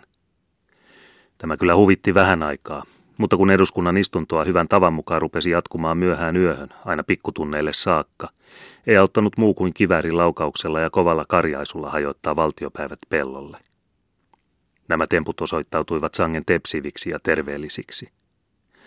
Mutta silloin alkoi metsästä ylhäältä törmän takaa kuulua leopardin kiljuntaa, ja siitä ei ollut muuta kuin hyvää sanottavaa, sillä päätimme seuraavana päivänä hankkia lihaa ja tiesimme riistaa olevan lähettyvillä, koska leopardikin oli metsästyksellä. Kumpa saisin samalla tiellä leopardinkin surmatuksi. Kerran jälleen ollessani pitkällä metsästysretkellä näin joukon impala-antilooppeja rientävän kaukana. Yhtäkkiä aukeni metsästä päästyäni näköala, ja näin edessäni alhaalla syvässä laaksossa joen suvannossa, korkeiden puiden ympäröimänä, vihreä ruohopohjukan, jonka takainen rinne meni syvään tiheikköön. Mahtavain puiden runkojen alla seisoi kaunis impalaparvi juoksennellen ja kisaillen keskenään. Sekä pitkä matka että välillä oleva vesi tekivätkin ampumisen aivan turhaksi, ja niin oli tyydyttävä vain silmin nauttimaan tästä kauniista idyllistä. Mutta noustessamme matalasta tiheiköstä näin impalojen lähestyvän ja juoksevan sivulta ohitseni. Noin 250 metrin matkalta ammuin, ja ensimmäinen, johtajapukki, hyppäsi korkealle ilmaan kauniissa kaaressa ja nähtävästi aivan haavoittumatta. Tällä hypyllä se oli tietoisesti välttänyt luotini. Sitä seuraava eläin teki juuri saman tempun. Silloin ammuin seuraavan yli ilmaan, jolloin se sai luodin ja kaatui sarvilleen. Kolme eläintä vielä sen jälkeen sai samalla tavoin surmansa. Sääli, sääli herttaista kaunista nuorta elämää, mutta nyt ne vainajina palvelevat tiedettä Helsingin yliopiston kokoelmissa. Kerran aamulla kävelin juuri auringon noustessa joen rannalla, hengittäen syvään suloista raikkautta ja kaikkinaisen kukkakoreuden tuoksua. Silloin nosti yhtäkkiä noin 75 metrin päässä suuri waterbuck kaarevan kuononsa ja komeat sarvensa pystyyn. Käänsi päätään ja katseli syvillä, suurilla naisen silmillään minua pitkään. Kohotin kivärini ja tähtäsin, mutta en malttanut laukaista. Katselin sitä ja tähtäsin uudestaan. Kolmannenkin kerran vielä katseltuani ja tähdättyäni, en malttanut painaa liipasinta. Mene ja elä, sinä olet liian kaunis ja olet myös liian lähellä. Sinulle sattui se onni, että murhaajasi liiaksi ihastui sinun kauneuteesi. Tein liikkeen kädelläni ja kajahutin huudon. Sitten vasta eläin lähti juosten keinuvan keveästi ylämaihin. Sen seisomapaikka oli tavallinen eläinten viidakkotien päätekohta, jota Kipling niin mainiosti on kuvannut. Paikka, johon tosiaan häiritsemättä tulevat juomaan niin märehtijät kuin pedot ja pienetkin eläimet. Tunsin suurta tyytyväisyyttä sen johdosta, etten ollut loukannut tämän luonnon pyhäkön kirjoittamattomiin lakeihin perustuvaa rauhaa. Harvoin olen saaliittomalta metsästykseltä niin iloisena palannut. Illalla myöhään, kun jo olimme käyneet levolle ja lamppu heilui teltan katossa, kuulimme äkkiä kamalaa rähinää ja meteliä. Huomasin, että tämä ähellys kuului kivärinkantajan teltasta, jossa hypittiin, kiljuttiin ja heiluteltiin seipäitä ja kauheasti torailtiin. Annoin tämä tapahtua kaikessa rauhassa, ja kun sitten hiljaisuus lopulta palautui, kutsuin Muhammed bin Juman luokseni. Hän kertoi, että Chensi, joka on alkuasukkaan yleinen haukkumanimi, se paatunut pakanapoika, jonka hän oli ostanut Nairobissa orjakseen minun tietämättäni, ja joka koko matkan oli seurannut hänen palvelijanaan, oli yhtäkkiä ankaran risiniöljyannoksen otettuaan saastuttanut oikeauskoisten muhammettilaistemme teltan. Hän sanoi, että pyhä Koranikin oli ollut tärveltymäisillään, ja siitä syystä hän oli nyt kepittänyt pojan ja ajanut hänet tiehensä aavikolle yön selkään. Toruin miestä hänen sydämettömyydestään, mutta hän vannoi, ettei hän voinut enää pitää poikaa luonansa, sillä se oli vastoin Muhammedin lakia. Nytkin oli monet uskonnolliset menot suoritettava, ennen kuin teltasta voitiin saada puhdasta.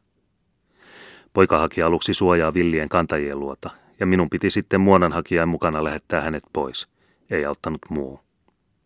Rantapuolelta leiriä kuului sitten kivärin kantajan teltasta myöhään illalla jorottavaa harrasta Koranin lukua, johon sekaantui etämältä rantatörmän syvyydestä jättiläispuiden holveja kohti kumisevat virtahevosten mahtavat urkuäänet.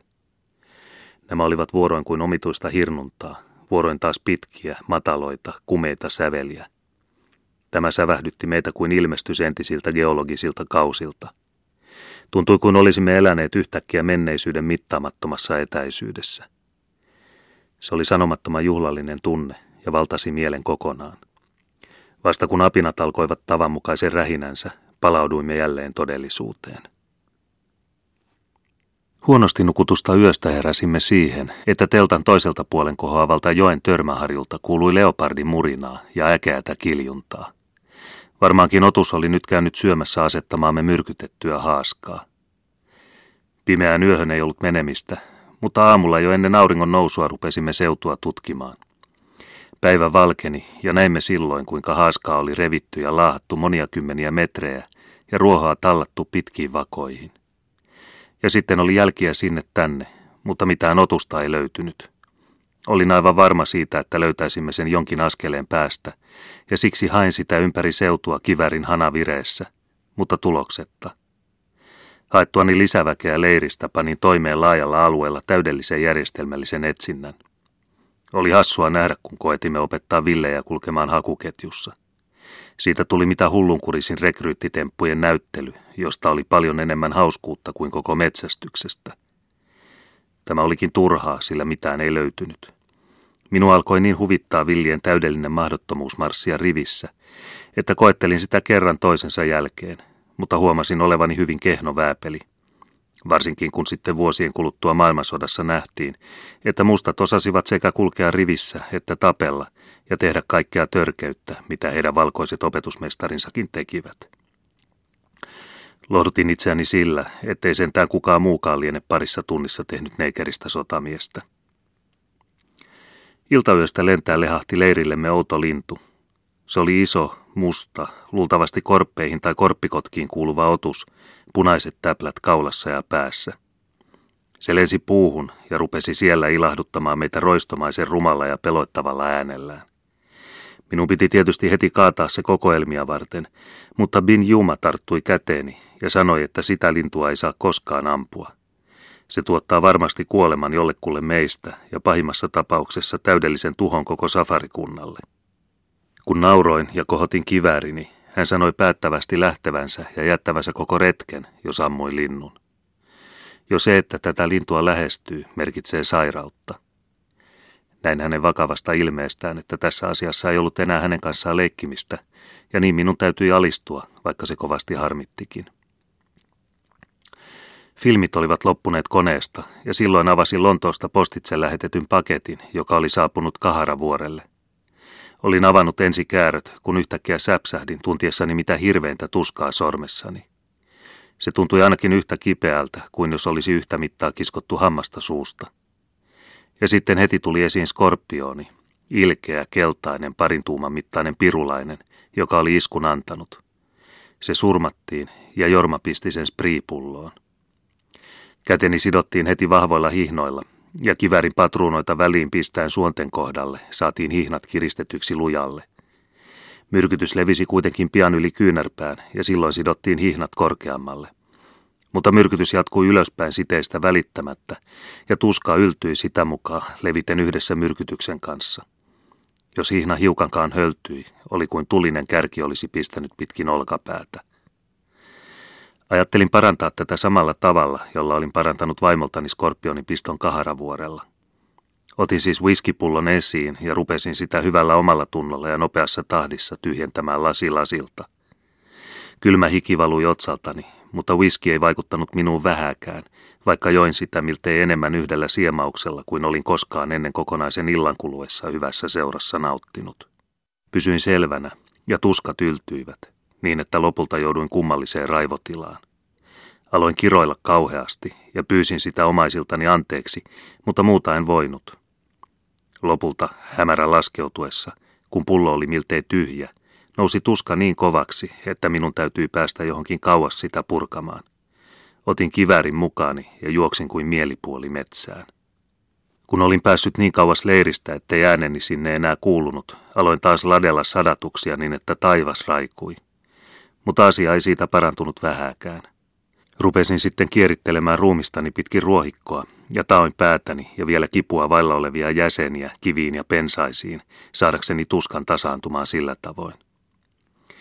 En tiedä kuinka kauan olin kestänyt tätä kidutusta, mutta sitten tuli paikalle koko komppaniani kivärinkantajani johdolla ja alkoi kehoittaa minua lähtemään kotiin, koska oli jo täysi yö.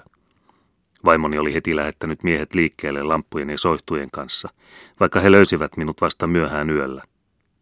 Kolme päivää särkyä jatkui, mutta kolmantena päivänä se jo tuntui helpottavan. Tunsin, että minun yhä vieläkin oli saatava purkaa kiukkuani tapahtumajohdosta ja annoin käskyn metsästysvalmistuksiin. Niinpä lähdin eteenpäin pohjoiseen, siihen suuntaan mihin olin päättänyt jatkaa retkeämme. En muista mitä tavallisia otuksia tapasin, mutta noustuamme eräälle kukkulalle, näin sarvikuonon seisovan mahtavan suurella aukealla yksinään. Maan muodoista päättelin melkoisen suuren joen siellä laskevan tanaan kiertäen pitkin alankoa. Nyt tehtiin suunnitelma. Minun piti poistua tuulen alla alas joelle, jonka arvelin olevan kuivana, niin kuin se olikin ollut tullessamme seudulle – Joen partaat olivat noin seitsemän metrin korkuiset, ja sen pohjaa pitkin riensin sinne päin, missä joki teki mutkan lähellä paikkaa, jossa sarvikuono seisoi. Tässä nousin ylös, mutta ruoho ulottui leukaani saakka, joten en nähnyt sen yli. Kun sitten huomasin otukseni, oli koetettava hiipiä lähelle, eikä ammuttava turhan kaukaa ja ihana nautinnollista jännitystä tuntien tavoittelin tropiikkipaitaani neulottuja rintataskuja, joissa toisella puolen oli elefanttikivääriin kuuluvia teräskärkisiä hardpoint-luoteja, toisella pehmeämanttelisia softnose-lyijyluoteja. Edellä mainitut näistä olivat sarvikuonoja ja muita paksunahkaisia otuksia varten. Hiivi varovasti kumaruksissa eteenpäin ja näin, että sarvikuono seisoi minusta takaviistoon. Olin jo päässyt 20 metrin päähän, ja ainoa mahdollisuus osua hengenarkaan paikkaan tarjoutuisi vain, jos eläin kääntäisi päätään vähän oikealle. Pysähdyin paikalleni. Koitin ajatella, että tästäpä tulee mielenkiintoinen tanssi.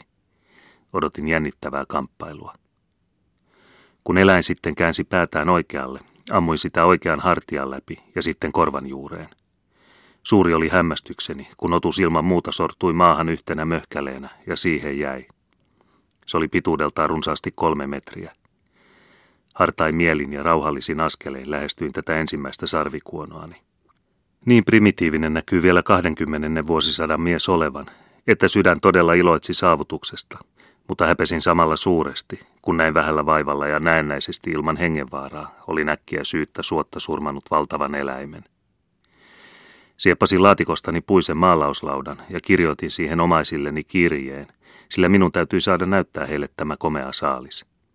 Perhe saapui paikalle ja sitten tein vielä öljymaalausluonnoksen, jossa eläimen päätä juuri leikataan.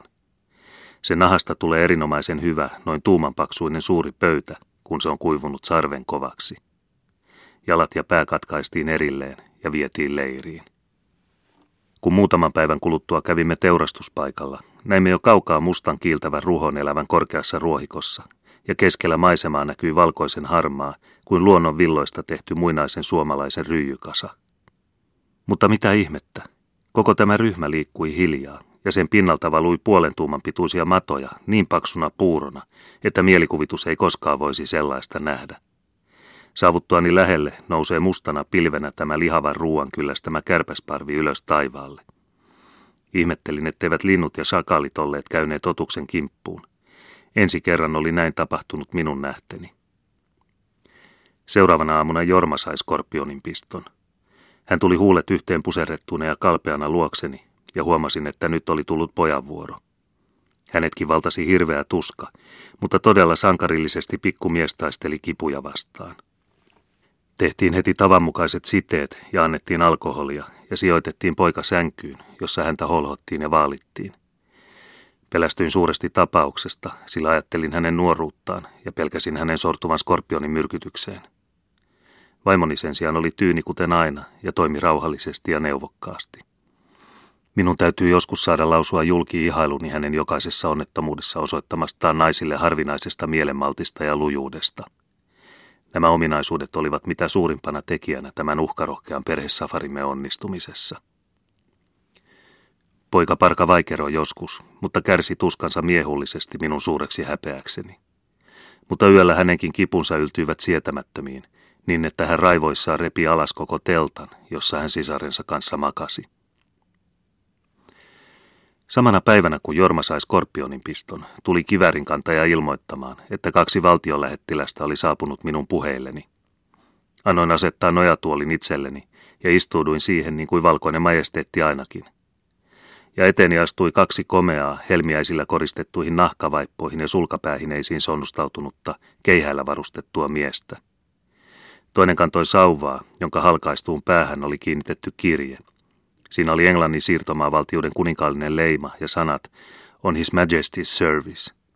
Avasin kirjeen, jonka koneella kirjoitettu sisällys oli seuraava. Provincial Commissioner's Office, Fort Hall, June the 3rd, 1910. Sir, as I am uncertain of your present whereabouts, and as it is inadvisable for you to proceed to the east of Embu, especially to the northeast. I am sending messengers with this letter requesting you to kindly report at Embu station if you are in Embu district or are proposing to proceed through to Meru. You should on no account go off the road between Embu and Meru. Will you please let me know your plans and your present whereabouts? I have the honor to be, Sir, your obedient servant, J.W.T. McClellan, Provincial Commissioner Fort Hall. Koska en ole varma teidän nykyisestä olinpaikastanne, ja koska teidän on vaarallista kulkea Embusta itään ja erikoisesti koilliseen päin, olen lähettänyt lähettäjä tuomaan tätä kirjettä, kehottaakseni teitä hyvän tahtoisesti antamaan tiedon Embun sotilasasemalle, mikäli olette Embun piirikunnassa, tai olette aikeissa kulkea sitä tietä meruun. Ette saa millään ehdolla poiketa pois Embun ja merun väliseltä tieltä. Pyydän teitä ilmoittamaan minulle suunnitelmanne ja nykyisen olinpaikkanne. Minulla on kunnia olla, Sir, teidän altis palvelijanne, J.W.T. McClellan, piirikunnan päällikkö, Fort Hall. Lopetettuani kirjeen lukemisen kutsuin kiväärin kantajan ja askarin neuvottelemaan kanssamme asemasta. Annoin heille tiedon kirjeen sisällyksestä, ja tulimme siihen päätökseen, että syy miksi hallitus kielsi meitä etenemästä kauemmas pohjoiseen, oli niillä seuduin puhjennut alkuasukkaiden kapina. Viranomaiset, jotka neljään kuukauteen eivät olleet kuulleet meistä, olivat tulleet siihen johtopäätökseen, että olimme joutuneet vaaralliselle alueelle, koska käsky vielä sisälsi suoran määräyksen hakea suojaa linnoituksesta, joka sijaitsee Wandorobo-kansan alueella. Tämän kansan tiesin olevan sotaisaa ja vaarallista väkeä. Maaherran kirjeen johdosta päätin retkeillä niin pitkälle kuin voimme pitkin Tanaa ja sitten lähteä suoraan Kenian koillispuolelle pitkin Tibajokea, joka laskee Tanaan, ja sitten Kenian itäiseltä juurelta palata kotiin. Vuoden pohjoispuolitse suunniteltu retki valitettavasti täytyy jättää sikseen. Valtavat bambulehdot ja elefantinpolut, ja ennen kaikkea itse ihmeelliset villielefantit jäivät nyt näkemättä ja ampumatta, vaikka minulla oli selvällä rahalla maksettu ampumalupakirja taskussani.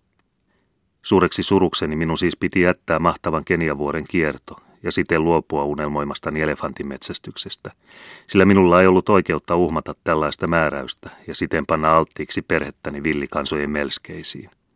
Ajattelin tätä ja sain kivärin kantajalta luulolleni vahvistuksen sekä huomautuksen, että meidän kantajamme olivat palvelukseemme väkisin raastettuja villejä ja saattaisivat helposti, saatuan kapinasta tiedon, luopua kurista ja ruveta niskoittelemaan ja karkaamaan, jättää meidät hengenvaaralliseen pulaan yksinämme erämaahan pienen uskollistemme joukon kanssa.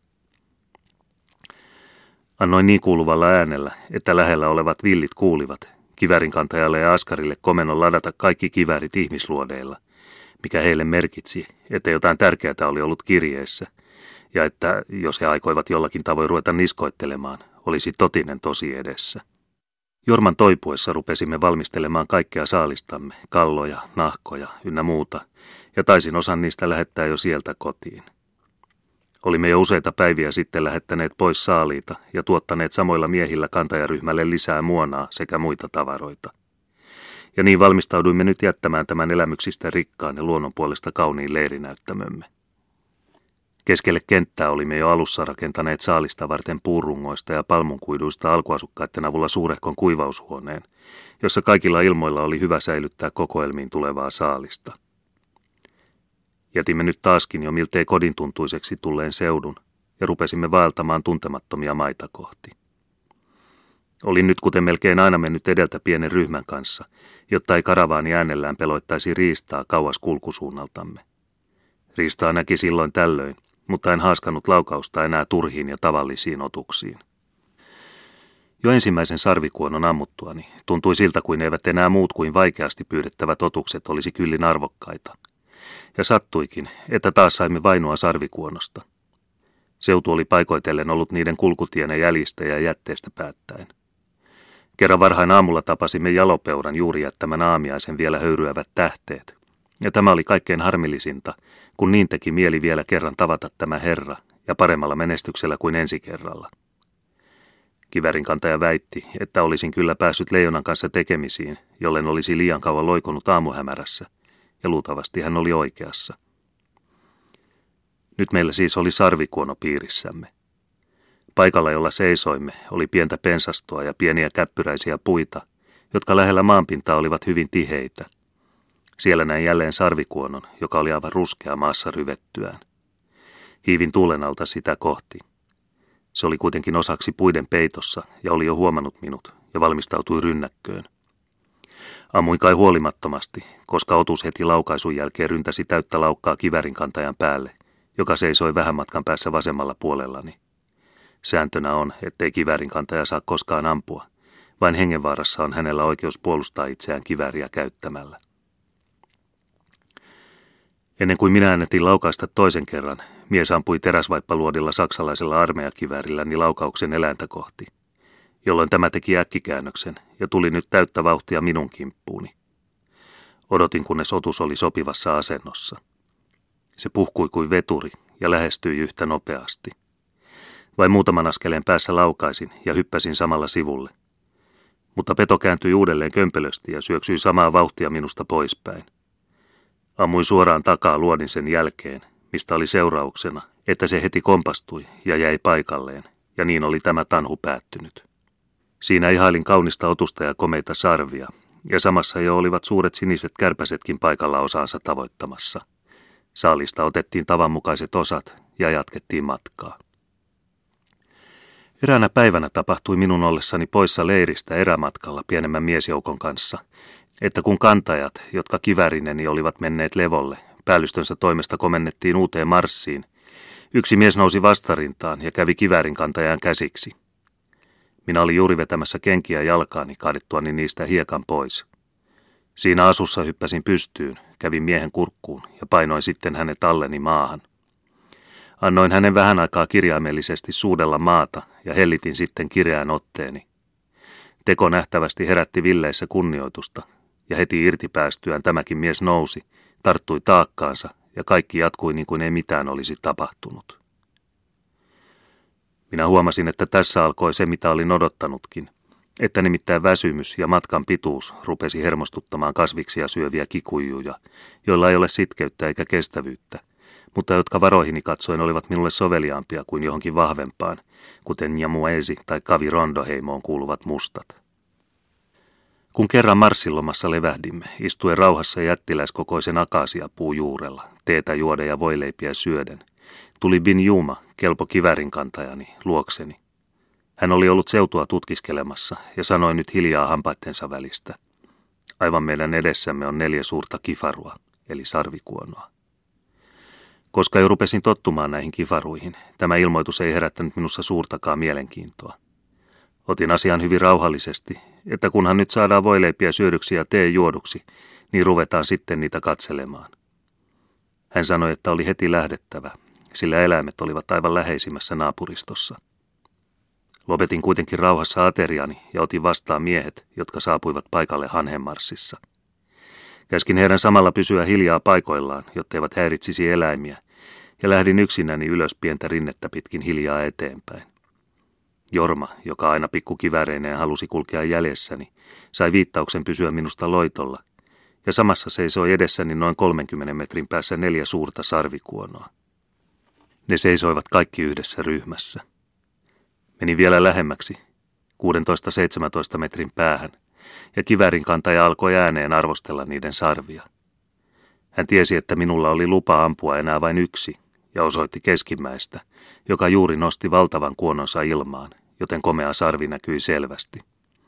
Kaksi niistä seisoi sivuittain ja kaksi peräkkäin meistä katsoen.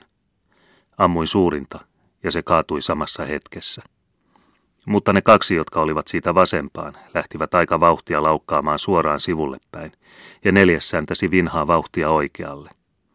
Ajattelin tietenkin tämän myös jatkavan pakoansa, mutta äkkiä huomasin, että eläin teki kaarosliikkeen ja juoksi täyttä vauhtia vaimoni ja lasteni ja koko safarikunnan kimppuun, jotka juuri seisoivat puun alla ja katselivat temmellystä.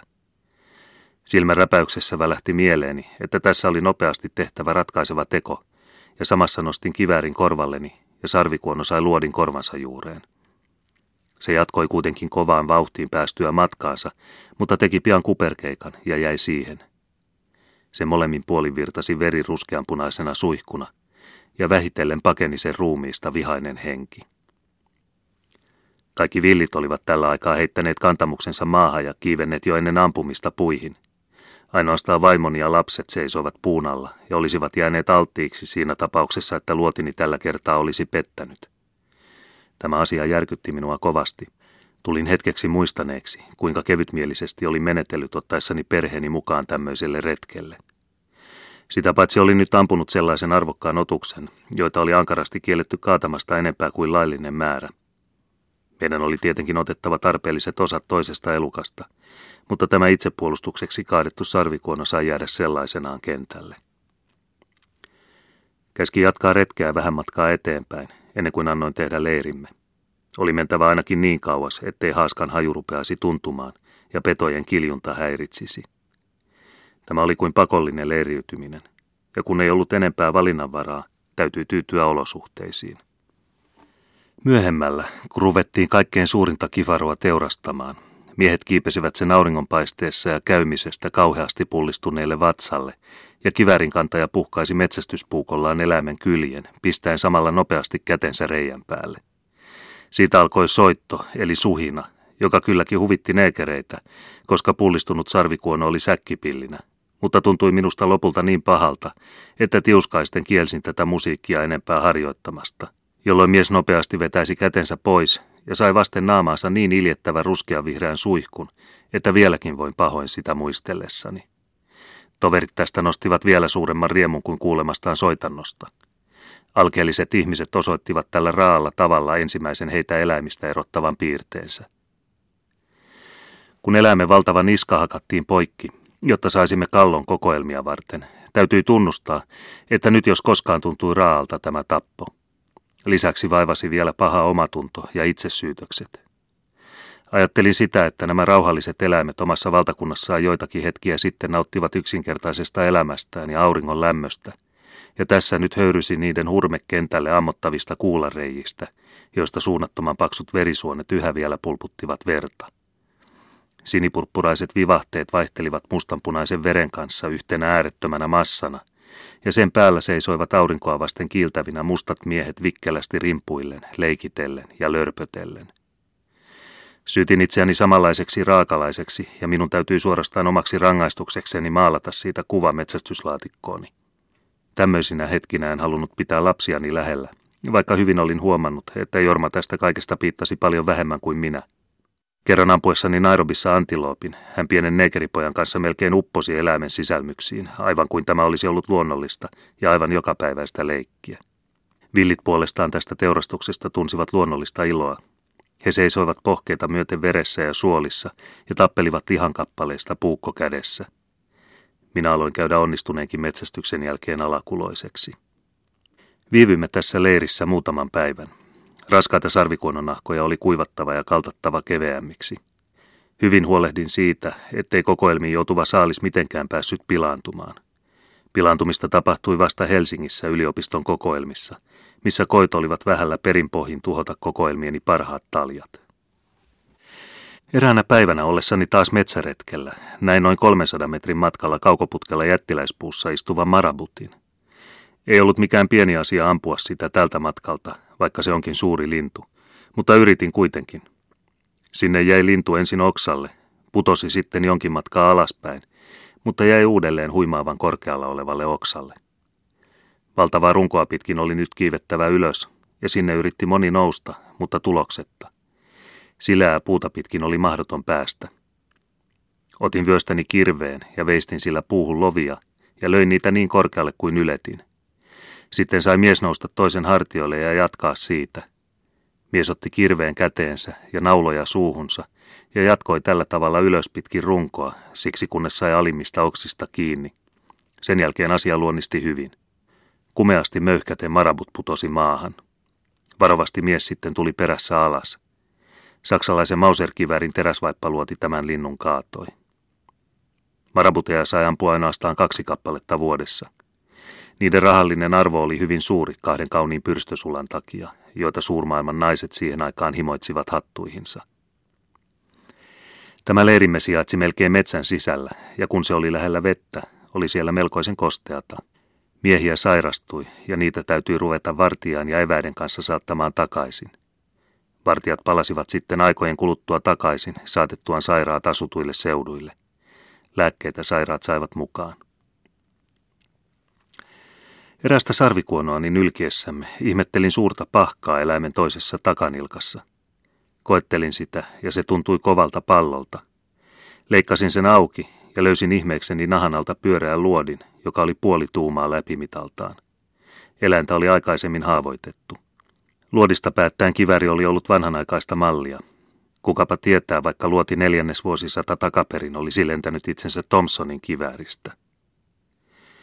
Jorma ihastui sarvikuonon nahkaan niin, että silitteli ja taputteli sitä kaikilta puolilta. Tämä nahka olikin tuoreeltaan kuin kelluva patja. Hän sanoi leikkaavansa siitä kappaleen äidille korsettilaukuksi. Se nahan kappale on meillä vielä tallella, mutta niin kovettunut, ettei siitä ikinä mitään taida syntyä. Joka iltaisiin tehtäviini kuului pääkallon näköisten luteiden, eli tsekkien noukkiminen veitsellä ihostamme. Nämä luteet ovat sarvikuonolla peloittavan suuria, mutta antiloopilla paljon pienempiä. Niitä ei saa kuolemaan juuri millään. Lude, Rifisepalus sanguineus, imeytyy nahkaan kuin puutiainen, paisuu siinä, ja silloin sen pääkallomuoto on kauhea katsella. Kun sitä kaivaa ihosta, täytyy haavaa tuntuvasti suurentaa, ja siihen hierotaan hypermangaani-kiteitä. Arvaa sen, että iho on kauniin kirjava tämmöisen iltakäsittelyn jälkeen. Se ei ole miellyttävää hommaa, varsinkin kun sellaiset paikat kuin esimerkiksi sormien ja varpaiden välit ja kainalokuopat ovat noiden elukoiden mieluisimpia laidunmaita. On sellaisia seutuja, joissa metsästäjät eivät voi ollenkaan yöpyä tämän iljettävän hyönteisen takia. Niitä syytetään pahoiksi malarian ja jonkin muun vaarallisen tropiikeissa tavattavan kuumetaudin levittäjiksi. Otimme aina säännöllisesti kiniiniä, joka pidättelee malariaa ja jota suggestiivisista syistä on nautittava säännöllisesti. Annoimme sitä myös kantajille, mistä oli seurauksena, että sen saaminen muuttui näille himoksi ja retkeämme uhkaavaksi tottumukseksi. Tässä leirissä kävelimme katselemassa korkeita rantatörmiä, joilla kasvoi todellisia jättiläispuita.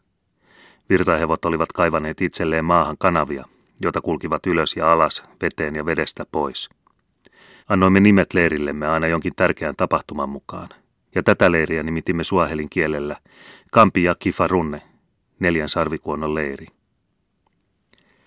Viran rannalla seistessäni tuli kaukaa leiristä päin mies, kiitäen kuin henkensä edestä, silmät tapilla päässä, juosten suoraan minua kohti ja rukoillen, että suojelisin häntä. Perässä juoksi kivärin kantaja piiska kourassa, kiroillen suahelin ja arabian kielellä. Asetuin miehen eteen ja seisoin lähettävän Bin Juman ja hänen uhrinsa välissä. Bin Juma vaati vaatimalla, että en estäisi häntä täyttämästä velvollisuuttaan, antamasta miehelle selkään. Mies oli tehnyt rikoksen, joka ehkä oli hyvinkin suuri kurinpidon kannalta, mutta jota en nyt enää muista. Kiesin kuitenkin häntä koskemasta mieheen.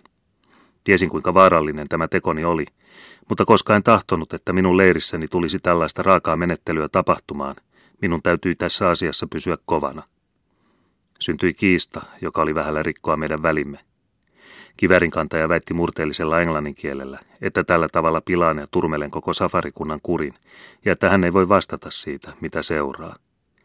Erikoisesti hänen tunnolleen kävi se, että miehet olivat nähneet tämän tapauksen, ja nyreellä mielin hän rupesi jatkamaan työtänsä.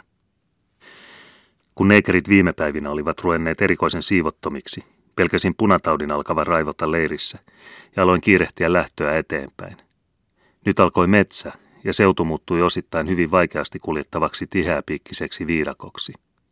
Usein täytyi aivan koukkuun kumartuneena, kasvoja kiväärillä suojaten, kömpiä eteenpäin, ja vaatteet olivat ennen pitkää riekaleina ja iho verillä vähän kaikkialta.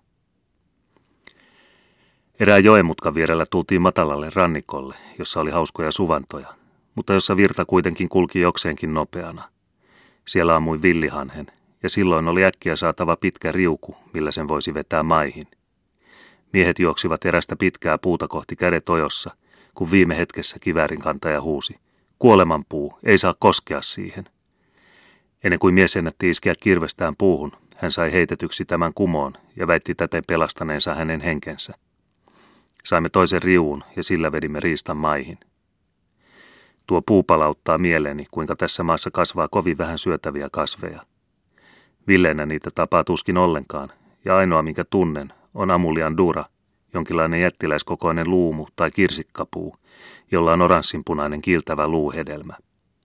Näitä miehet joskus matkalla tapasivat, ja aina oli tällöin seurauksena se, että kaikki ryntäsivät sen kimppuun ja rupesivat kilvan raastamaan sen oksia, saadakseen niin paljon hedelmiä kuin mahdollista. Niitä he sitten ottivat mukaan matkallekin. Meistä ne maistuivat kymmenen kertaa väkevämmiltä kuin mitkään Pohjolan marjat. Suu meni kurttuun niitä maistellessa, mutta virkistäviä ne olivat. Oli myös muudan toinen marjapuu, jonka oksia taittamaan kaikki ryntäsivät. Myöskin tavattiin eräs näille seuduille ominainen puu, harjapuu. Kun sitä leikkeli poikittain, se meni pehmeille sälöille. Tämmöistä lastua neikerit käyttivät hyvin uutteraan hammasharjana, pesten joka aterian jälkeen huolellisesti suunsa. Tässä suhteessa he olivat puhtaampia kuin useimmat valkoiset. Askar ja Muhammed bin Juma pesivät suunsa sitä paitsi vedellä, joka kerta kun vettä tapasimme. Nairobin kadulla näki usein nekerin hammasharja suussa. Nyt oli meillä taas uusi leiri valmiina, tehtynä sellaiselle paikalle, jossa Tanajoki valtaisena muodostaa eteläänpäin mutkan ja tyynen suvannon. Ei kauaksi tästä, mutta kuitenkin moskittojen takia etemmäksi, rakennettiin leiri paikalle, jossa leveämpi korkeametsäinen rantakasvillisuus loppui ja eteen aukenivat suunnattoman laajat ja kauniit seudut pitkin Tanajoen mutkittelevaa reittiä. Kolme vähempää vuorta, täynnä vain tavallisilta näyttäviä puita, kohosi noin kymmenen kilometrin päässä edessämme, ja muualla siintivät arojen takana pitkät vuoriketjut. Telttamme asetimme täälläkin valtavien akasiapuiden alle. Kokin samoin kuin miehistön teltat sijoitettiin meidän telttojemme eteen, joelle päin. Minulle alkoi jo tuottaa huolta suuri saalisvarastomme, ja niin meillä olikin alituinen työ kallojen ja taljojen kuivaamisessa ja muussa valmistelussa. Telttapaikalta läheltä puun juurta löydettiin madon syömä ja melkoiseksi osaksi maatunut sarvikuonon kallo, jonka otimme istuimeksi, mihin tehtävään se hyvin soveltui. Tietysti olivat molemmat sarvet poissa, ja otus oli siis metsästäjän kaatama. Sairastapauksia rupesi leirissämme ilmaantumaan yhä enemmän. Joukostamme oli aina kymmenkunta sairaana samalla kertaa. Miehille annettiin joka päivä lääkkeitä. Kuka sai kiniiniä, kuka risiiniöljyä, aina taudin merkkien mukaan. Kirsti, joka oli ottanut tehtäväkseen apteekkarin hommat, seisoi teltan takaisessa kylpyhuoneessa ja siellä punnitsi ja jakoi lääkeannokset. Eräänä päivänä kuulimme äkkiä oudon kumahduksen tästä huoneesta. Kun palvelijat riensivät katsomaan, oli tyttö kaatunut tainnoksiin lääkelaatikkonsa päälle. Kiniinistä nouseva pöly oli hänet näin perinpohjaisesti huumannut. Vähitellen saimme hänet siitä virkoamaan. Ylimalkaan alkoi minulla olla sellainen alakuloinen tunne, että tämä safari ehkä ei menestyksellisesti voisi jatkua pitemmälle. Myöskin saalimme määrä rupesi olemaan niin runsas, että meidän vähentyneillä voimillamme jo kävisi hyvin vaikeaksi haalia sitä kotiin. Mutta vielä oli minulla puhveli näkemättä ja kaatamatta. Menimme eräänä päivänä ikään kuin perhemetsästykselle, sillä vaimoni ja lapset olivat mukana – Kävelimme joen laskusuuntaan aivan rantatörmälle, jossa paikoin oli veteen laskeutuvilla rinteillä korkeitakin puita ja taajaa tiheikköä, mikä joskus miehen mittaa korkeampana nousi törmälle suoraan vedestä. Törmän korkeus oli tällä kohdalla noin 12 metriä. Koska olimme aivan lähellä leiriämme, en arvannut täältä löytyvän mitään otusta, mutta kuitenkin täytyi aina olla varuillaan ja pitää kivääri valmiina. Kävelimme avonaiselle tasanteelle, jota reunusti paikoitellen hyvin tiheät kaislaviidakot. Ruohojen lomitsen näin auringon paisteessa loistavan ikään kuin virtahevon kyljen. Poikani seisoi vieressä ja vaimoni oli ennättänyt jo kauemmaksi. Minä katselin tarkkaan tätä ilmestystä ja lähestyin sitä noin kuuden metrin päähän, ja sen pienen osan mukaan, mikä eläimestä oli näkyvissä, päättelin, että se seisoi minun selin. Lähestyin vielä hiukan ja samassa ammuin, jolloin poikani huusi äitiä rauhoittaakseen, ei mitään hätää, jotta äiti muka ei pelästyisi. Suureksi ihmeekseni makasi siinä lähes kolme metrin pituinen virtahevon poikanen, jota en tietysti olisi ampunut, jos olisin sen siksi tiennyt. Eläin oli kuollut, sillä luoti oli lävistänyt sen ohimon. Sillä oli vastapuhjenneet maitohampaat, jotka nähtyään kivärin kantaja meitä ankarasti varoitti ja vaati, että perheen oli siirryttävä pois paikalta, sillä meidän oli nyt joka hetki oltava varuillamme, jottei emä pääsisi hyökkäämään kimppuumme. Sitä emme kuitenkaan tavanneet, ja otimme otuksesta parhaimmat selkälihakappaleet, koska otaksuin näin nuoren virtahevon lihan olevan vielä maukasta. Kävelimme kerran toiseen suuntaan taaksepäin virtahevosia hakemaan. Jorma ja Kirsti olivat mukana. Muistaakseni oli myötä suuri joukko kantajia köysineen, joita jo olimme varustaneet antiloopin nahasta. Tanajoen vastapäiset rannat levittivät troopillista rikkauttaan, painuen raskaasti yli törmän, ja koska kauempana joki teki kierroksen, sen takaa aukeni kaunis näköalakin. Mutta vastapäätä meitä oli jättiläiskokoinen metsä. Näimme keskellä jokea virtahevon nousevan kohahtain ylös vedestä ja taas painuvan takaisin. Meidän puoleisellamme rannalla näimme yhtäkkiä täysikasvuisen viisi metriä pitkän pyyttonkäärmeen, lojuvan hyvinkin miehenreiden vahvuisena. Ikään kuin meitä säikähtäen käärme lähti uimaan keskelle virtaa. Sen juuri päästyä sinne tähtäsin sitä keskelle ruumista ja ammuin, jolloin se kiemurellen alkoi piiskata vettä. Huomasin, että se oli poikki, koska olin ampunut sitä teräskärkisellä räjähtävällä luodilla. Mutta sen sijaan, että kärme nyt olisi joutunut viran mukana kulkemaan suoraan alas ja siten ehkä joutunut saaliiksemme, näinkin, että se ryhtyi ponnistelemaan voimiaan päästäkseen joen toiselle rannalle. Huomasin turhaksi enempää ampua. Sen sijaan ihailin käärmeen kauniita värejä, tupakan ruskeata, jossa oli omituisia keltaisia koristeita. Se kiemurteli vedessä niin pahasti haavoittuneena, että luulin sen varmasti toiselle rannalle päästyään kuolevan. Taistele virtaa vastaan se kuitenkin pääsi toiselle rannalle ja sai kierretyksi ruumiinsa veteen ulottuva juurakon ympärille. Siinä se sitten kävi kuolinkamppailunsa ja painui vähitellen veden alle, lopuksi hellittäen otteensa juurakosta. Kauan aikaa odotin, että virtahevot tulisivat meidän puoleiselle rannalle, mutta se näkyi olevan turhaa odotusta – sillä ne ilmeisesti vainusivat meidän läsnäolomme ja uiskentelivat rauhassa keskellä jokea. Sitten tuli näkyviin hyvin suuri, luultavasti urospuolinen virtahepo. Jorma otti Mauserkiväärin 8 mm teräspatruunoineen ja asettui polvilleen ampuma-asentoon. Hänen taaksensa asettui selkänojaksi kaksi neekeriä. Äiti seisoi vieressä ja Jorma kysyi häneltä, koska ammun. Ja kun hetki tuli, antoi äiti hänelle merkin – ja laukaus kajahti sillä seurauksella, että poika ja hänen koko elävä selkänojansa heittivät kuperkeikan meidän suureksi huviksemme. Otus painui samassa hetkessä veden alle, ja minä ennätin nähdä, että luoti oli sattunut ja luultavasti tappanut sen. Nyt oli vain odotettava, että otus pullistuneena nousisi pinnalle, eikä kestänyt kuin tunnin verran, kun nähtiin pieni kohouma virran pinnalla.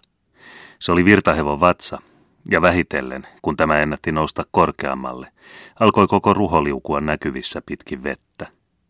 Toivoimme, että se laskisi alempana olevaan mukavaan käänteeseen, jossa sen olisi helposti saanut maihin, mutta ruho pysähtyi keskelle virtaa, tarttuen nähtävästi matalaan pohjaan, ja alkoi kovasti paisua.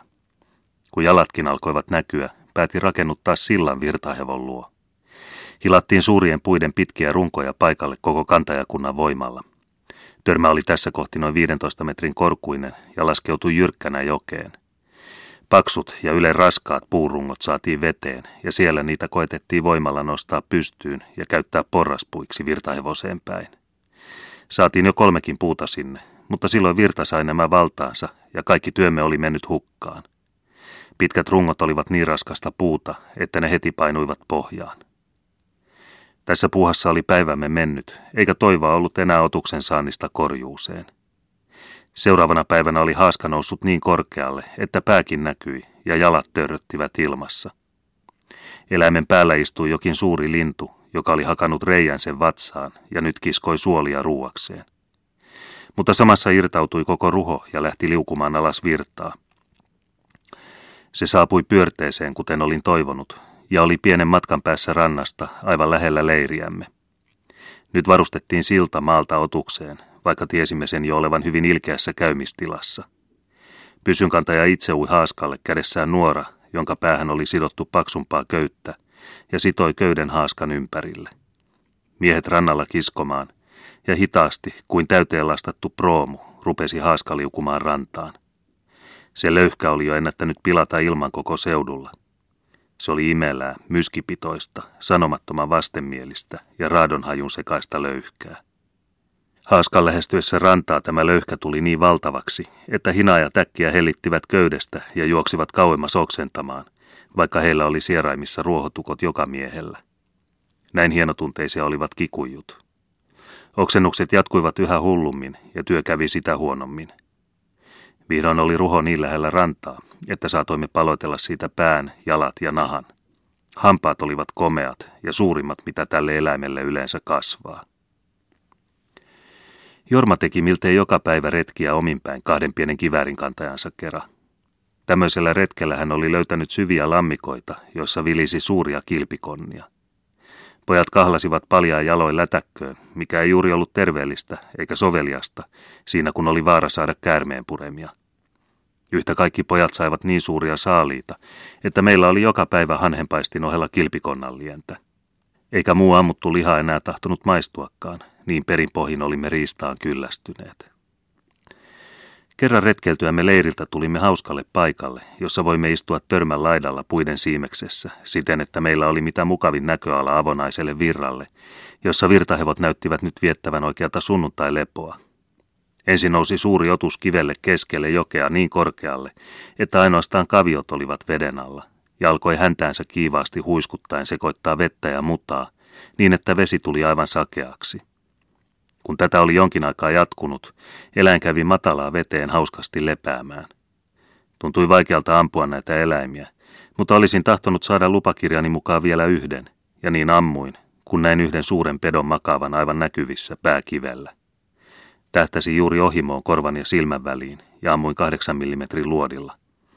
Otus jäi siihen hiiskahtamatta paikallensa, ja valitettavasti se jäi saamatta ainiaaksi, sillä virta oli liian voimakas, ja kun seuraavana päivänä tulin katsomaan, raato oli ajautunut virran mukana alas tuntemattomille seuduille. Kerran nevalla ammuin kiveltä suurehkon kilpikonnan. Se jäi myös paikalleen liikahtamatta, ja kikujut kahlasivat sen noutamaan. En enää voinut ampua virtahepoja ja sarvikuonoja, koska jo olin kaatanut luvallisen määrän. Kerran kävelin leiristä ulos iltahämärässä ja näin suuren sarvikuonon kentällä – Hiivin hiljaa ilman kiväriä sitä katsomaan ja tein joukon mielenkiintoisia havaintoja sen liikkeistä. Nyt näkyi kifaruja jokseenkin joka päivä. Erittäinkin aamiaisen aikana niitä oli edessämme eri suunnilla suurten akasiapuiden alla. Kerran tapasimme metsästä aivan lähekkäin kaksi sarvikuonoa, mutta ampumatta ne piti jättää, vaikkei välimatkaa ollut pariakymmentä metriäkään. Eräänä päivänä istuessamme juuri aamiaisella tuli leirimme pitkin aroa koillisesta päin valkoinen mies seurassaan joitakuta kivärin kantajia. Tämä oli englantilainen valtion palveluksessa oleva topografiupseeri. Kansallisuudeltaan hän oli irlantilainen ja nimeltään Mr. Darkan. Hän oli vaaleaverinen, hoikka, miellyttävä ja sivistynyt herra ja joi kanssamme teetä. Tällöin maalasin hänestä vesivärikuvan, jossa hän istui takanaan aro ja kaukana puun alla sarvikuono. Tästä kuvasta hän suuresti ihastui ja teki minulle vastapalvelukseksi kartan seudusta ja ympäristöstä, jota hän juuri oli ollut mittaamassa, ja lupasi myös antaa minulle tarkat meridiaanimitat. Hän lähettikin ne sitten myöhemmin minulle. Mr. Darkan kertoi minulle muun muassa, että näitä seutuja tullaan pian järjestämään asutuskuntoon. Siksi oli tämä työ tehtävä. Arolta, joka nyt oli täynnä kaikenlaisia jalkoihin kietoutuvia ja vaatteisiin takertuvia kiusakasveja, tultaisiin nämä kemiallisin keinoin hävittämään ja hyötykasveja kylvettäisiin sijaan. Luonto täällä olikin niin ilkeätä, että palvelijoilla oli joka ilta suuri työ repiessään puukolla sääryksistäni kaikenlaisia piikkejä, ja sääremme olivat aivan verillä. Ennen pitkään Mr. Darkan lähti taas työtänsä jatkamaan, kiertäen pitkin erästä Tanan sivujokea, ylös Keniavuorille päin.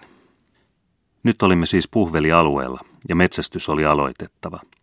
Jormalla oli pieni automaattinen Mannlicher-makasiinikivääri, joka sentään oli liian heikko suuria otuksia haavoittamaan. Hän pääsi kuitenkin mukaan sillä ehdolla, ettei käyttäisi sitä muuten kuin vain hengen hädässä.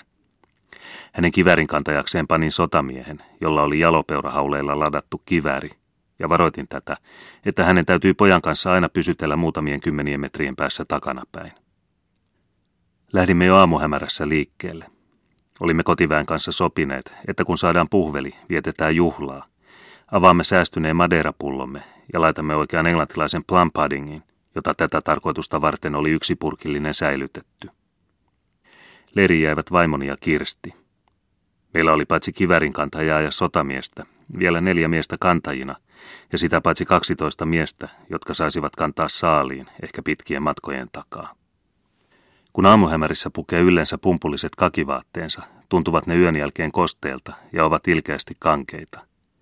Rintataskuissa on suuria elefanttikiväärin ammuksia ja vyössä vielä yltympäri pitkin koko hihnaa Mauser-kiväärin 8 mm patruunia. Rinnalta riippuva kiikari täydentää varusteet, ja muuta ei metsästäjä itse tällaisella retkellä kannakkaan. Kiväriä kantaa gunbearer ja T-gallona toinen mies, joka aina seuraa metsästäjää. Oli käveltävä pitkälti, ja vähitellen alkoi tulla lämmin, ja aamuinen kolkkous hävisi.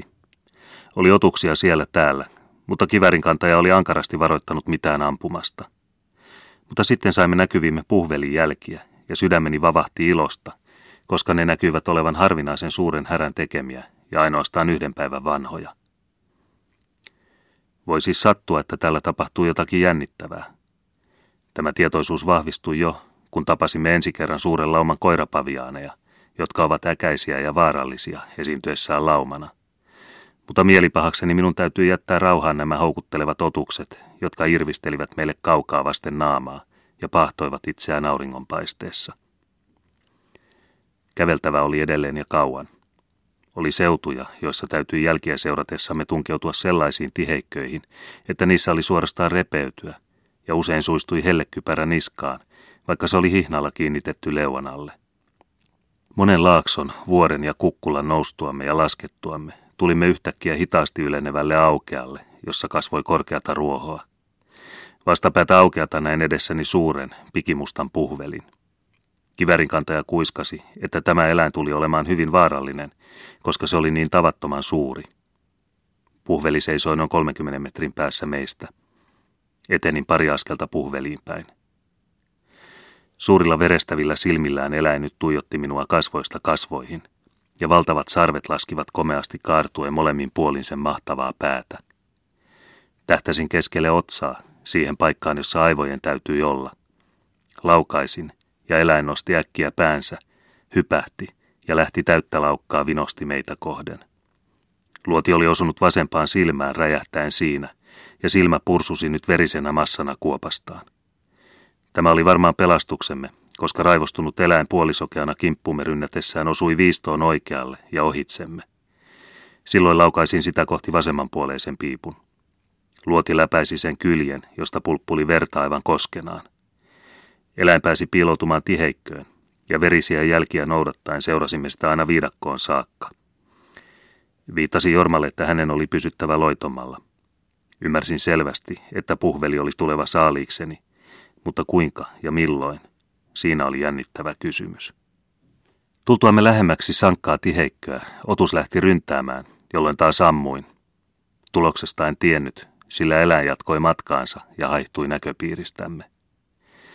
Kiersimme jälkiä kovasti rientäen, mikä tämmöisessä maastossa on sanomattoman raskasta. Mutta nyt metsästyksen kiihkossa kaikki vaiva unohtui ja ryntäsimme otuksen jäljessä. Mitään emme kuitenkaan nähneet, ja hyvin tiesimme, että jos eläimen tapaisimme, se heti hyökkäisi päällemme. Oli lähettänyt joutilaat kantajat ketjussa oikealle tähystelemään, käskien heidän pitää kiirettä. Sieltä päin kuului nyt miesten huutoja, ja äänen mukaan aloitimme pikamarssin siihen suuntaan. Matka oli hyvin pitkä. Tultuamme vihdoin lähelle, näimme suuren piikkisen puun, jonka leveät haarat ja oksat olivat täynnä mustia miehiä. Meidän urhomme ne sinne olivat kiivenneet. He tekivät käsillään kaikenlaisia tuskallisia liikkeitä meille, ja me näimme puujuurella suuren mustan kasan. Se oli haavoittunut, verissään makaava puhvelimme. Nyt oli varovaisesti hiivittävä otuksen lähelle, mutta ennen kuin ennätimme päästä sopivan matkan päähän, puhveli taas ryntäsi ylös. Heti paikalla ammuin. Silloin se kääntyi ja kätkeytyi tiheikköön. Nyt rupesivat jo keuhkomme tässä kovassa työssä pettämään, mutta sitä ei metsästysinnossa paljon huomattukaan. En koskaan elämässäni ole tuntenut niin joka hermoon tunkeutuvaa metsästyksen hurmaa. Olin suorastaan palautunut muutamia tuhansia vuosia taaksepäin myöhäisemmän kivikauden ihmiseksi, joka verenhimoisena kävi saalinsa kimppuun. Tässä alkoi sellainen temmellys, että siitä ei muista juuri muuta kuin että puhveli ryntäsi päällemme ja minä ammuin. Se pakeni ja sama temppu uudistui taas. Siinä oli kiivasta juoksua ja hypähtelyä, enkä voi sanoa kuinka kauan sitä kesti. Oli kuin olisi alkanut viimeinen tanssi. Yhdessä monista käänteistä tuli nähneeksi, että puhvelin toinen takajalkakin oli haavoittunut, mikä vaikeutti lopulta sen ryntäämistä. Sain sitten hyvän tähtäimen ja ammuin luodin sen etujalkaan ja toisen heti sen jälkeen niskaan sivulta, ja silloin otus vihdoinkin pökertyi. Mahtava eläin makasi nyt kuolleena edessämme. Otin äkkiä maalilaatikkoni esiin. Nyt tulivat miehetkin alas puusta. Huomasimme, että tämän puhvelin sarvet olivat ikään kuin sammalleen peitossa. Mutta juuri kun eläin huokaisi viimeisen henkäyksensä, nousi sarvista pilvenkokoinen kärpäslauma korkeutta kohti, ja sijaan ilmestyivät taajat, syvät kuopat. Pistin sormeni sarvien väliin ja totesin niiden välimatkan sormeni levyiseksi. On tapana arvioida puhvelin ikä ja sarvien arvo tällä tavoin. Kuta vanhempi eläin, sitä kapeampi sarvien väli. Nämä sarvet olivat kauneimmat, mitä olen koskaan nähnyt. Sitten alkoi nylkeminen. Metsästys oli kestänyt viisi tuntia siitä asti, kun olin ampunut ensimmäisen laukauksen. Eläimen ruho avattiin, ja sen valtavan suuresta maksasta otettiin ainoastaan pieni osa. Selästä kiskoivat negerien taitavat kädet suonia jousiin. Myös sappirakko otettiin, ja se on nyt Helsingin yliopiston kokoelmissa. Sappineste on minulla vielä tallella maalaustarpeitteni joukossa. Eläimen pää oli hyvin siro ja pieni, valtavaa ruhoon verraten. Nahka oli 4,3 metriä pitkä, turvasta häntään. Nyt oli meillä vain 12 miestä kantajina. Painavassa nahassa oli kantamista kahdeksalle miehelle, ja oli riennettävä kaikin voimin, jotta ennättäisimme leirille ennen yön tuloa. Kaksi miestä kantoi puhvelin päätä ja loput pieniä ruumiinosia. Nahankantajat saivat juosta edellä. Hämärsi jo huomattavasti, kun tultiin seudulle, jolla oli ennen käyty ja joka siis tunnettiin. Siellä olivat nahankantajat nousseet puuhun ja tehneet tulen nahan ympärille, joka oli levitetty maahan. Miehet selittivät, etteivät he jaksaneet eivätkä uskaltaneet jatkaa matkaa, vaan jäivät puuhun nukkumaan. Minäkin tuumailin jäädä yöksi, mutta en tahtonut jättää perhettäni epätietoisuuteen ja turhaan odotukseen, ja siis jatkoin matkaa hämärtyvässä ja pian pilkkopimeässä illassa. Onneksi oli osa lopputaivalta avointa seutua, jossa reunoilla olevien korkeiden vuorten avulla voimme suunnata retkemme. Sitten alkoi hyvin kaukaa näkyä leirimme tuli, jonka olin käskenyt sytyttää heti hämärän tultua. Siellä loimottivat suuret valkeat, vaikka ne kaukaa valaisivat vain kuin pienen pienet tulipilkut. Nyt tiesimme olevamme oikealla tolalla, ja väsymys ja kova jano alkoivat vaivata. Kun tulimme niin lähelle, että saatoimme huudolla ja laukauksilla ilmoittaa tulomme leiriin, huomasimme, että siellä alkoivat lyhdyt heilua, ja vähitellen lähestyivät lyhdynkantajat tuoden mukanaan vettä säkeissä. Saimme tästä uusia voimia, ja niin jatkoimme matkaa päästen lopulta leirille, jossa ilmoitin vaimolleni päivän tapahtumista lyhyesti lausumalla sanan Plampadding – Tämä odottikin jo pöydällä päättyneen puhvelimetsästyksen kunniaksi. Ilo oli suuri, ja suloista oli levätä nojatuolissa upean aterian ääressä suuren erämaan pikimustassa yössä. Vielä yöllä minun täytyi nousta kopeloimaan puhvelin sarvien kauniita muotoja. Seuraavana päivänä nahankantajat saapuivat nahkoineen, ja silloin alkoi vartavasten mukaan otettujen parkitsemisvehkeiden avulla suuri nahan jalostaminen. Puhveli nahkaa ei olisi muutoin voinut säilyttää. Eläin oli jo niin vanha, että karva oli ainoastaan jokin musta jouhi siellä täällä. Nahka oli väriltään musta. Monenlaisia herkkuruokia valmistimme talteen otetuista kappaleista. Syötiin puhvelin häntäljentä, maksalaatikkoa ja savustettua kieltä. Tämä kaikki oli hyvää vaihtelua kilpikonnakeittojen, hanhenpaistien ja virtahevon poikasen lihan jälkeen. Joskus vaihteeksi olimme näillä seuduin myös onkineet Itä-Afrikan jokivesien kummallisia kaloja. Poikani Jorma, joka oli ollut koko matkan terve, sairastui eräänä päivänä yhtäkkiä niin, että hänet täytyi kantaa leiriin ja panna vuoteeseen. Tauti, joka tietysti oli malariaa, iski alussa niin kovasti, että hän oli ajoittain tiedottomana. Tämä Jorman sairaus kauhistutti minua ja koko mielialani masentui. Erittäinkin kun sairaita oli muutenkin niin monta, ja mielikuvituksessani näin edessäni hyvinkin ankarat ja kaameat seuraukset. Kun en pystynyt sairautta lieventämään, koetin lieventää omaa tuskaani käymällä pienillä metsästysretkillä. Muun muassa tein retkiä joen laskusuuntaan. Siellä näin paikalla, missä joki leveni, hiekkasärkällä nuoren krokotiilin makaavan. Se oli kaivautunut leukaa myöten hiekkaan. Ainoastaan pää näkyi. En ollut ennen nähnyt krokotiilia levolla, ja nyt tuli minulle kova halu saada tämä otus. Kumma kyllä kiihdyin niin, että tunsin sydämeni jyskyttävän, ja ymmärsin selvästi, etten voinut tämmöisessä tilassa ampua kunnollisesti, koska matka oli runsaasti 200 metriä. Sanoin tämän kivärin kantajalle, joka puhalsi huulensa pullolleen ja päästi tavallisen halveksimispuhalluksensa. Katselin asemaa rauhallisesti ja tiesin, että jos krokotiili pysyisi paikallaan, sydämeni ja hermoni pian asettuisivat. Hiivin lähelle pitkin korkeata rantatörmää. Otin tarkan tähtäimen ja laukaisin suuressa jännityksessä, mutta rauhallisin sydämin 8 mm sotilasmauserini. Krokotiili hyppäsi ilmaan parin metrin korkeudelle, heitti kuperkeikan, putosi kauas virtaan ja katosi. Sinne se meni suureksi harmikseni. Mutta seuraavana päivänä palasin samaan paikkaan ja näin siellä samankokoisen krokotiilin hiljaa nuokkuvan nokkaveden pinnalla. Sitten se uskenteli särkkää kohti ja saatuaan pohjaa alleen peittäytyi hiekkaan koko pituudeltaan, samoin kuin edeltäjänsäkin. Nyt olin kokemuksesta viisaampi ja tähtäsin kylmäverisesti samaan paikkaan kuin edellisenäkin päivänä, nimittäin juuri ensimmäiseen niskanikamaan. Laukaus kajahti ja eläin jäi liikahtamatta samaan asentoon, ikään kuin se ei olisi edes huomannut ampumista. Nyt alkoi tuumailu, miten sen sieltä saisi. Kierrettiin pieneen virran poukamaan, josta saaren yläpäähän oli vähän lyhyempi matka, ja siellä valmistettiin ylimenoa sillä tavoin, että annoin köyden miehille, joiden käskin kahlata sen varassa yli. Mutta siihen he eivät, peläten krokotiileja, suostuneet. Annoin heille jokaiselle tarpeellisen määrän rupioita ja rupesin ampumaan haulikolla siihen suuntaan, mistä oli yli kahlattava, siten peloittaen mahdolliset muut krokotiilit paikalta. Miehet yrittivät jo vetää köyttä mukanaan, mutta kun he tulivat uimasilleen, jatkoin ampumista molemmin puolin veteen, kunnes kivääri rupesi polttamaan kättäni. Mutta nyt virta otti miehet valtaansa ja me huusimme heitä pitämään kiinni köysistä ja vedimme heidät takaisin, koska virta näytti olevan liian vuolas. Oli keksittävä uusi keino. Annoin ensin kiinnittää ohutta, mutta vahvaa rullalankaa kepin päähän, jossa rulla samalla pyöri, ja siihen sidottiin paksumpi lanka, ja tähän jälleen lopulta suorastaan köysi. Ohuen langan varassa ensimmäiset miehet jaksoivat vastustaa virran voimaa, pääsivät yli ja rupesivat varovasti vetämään köyttä puoleensa heti kun saivat pohjaa jalkojen saalle.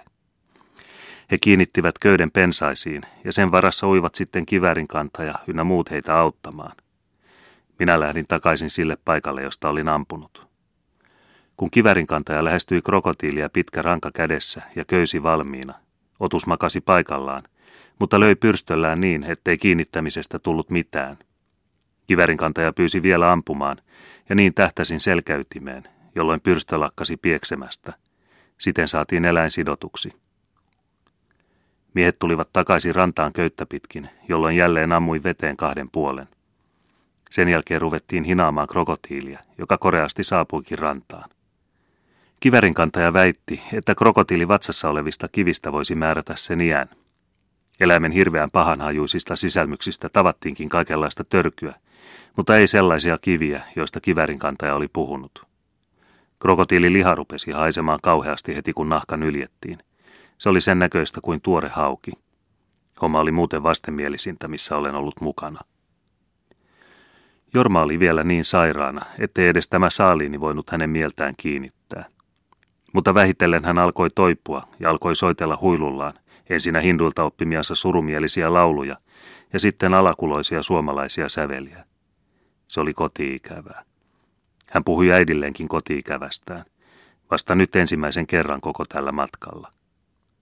Olin jo Jorman sairastuessa päättänyt lähteä kotimatkalle niin pian kuin hän toipuisi, ja arvelin, että hätätilassa voitaisiin hänet kantaakin, jotta päästäisiin asutuille seuduille, missä hän saisi seebun maitoa, mikä on parantamiselle välttämätöntä. Sebu on sikäläinen lehmä, ja sen maito on väkevää kuin kerma. Palumatkalle kehoitti sekin, että kuten olin jo aikoja sitten huomannut, miehistössä oli kuri ruvennut höltymään. Kivärinkantaja syytti siitä minua, kun silloin en antanut hänen piiskata miestä.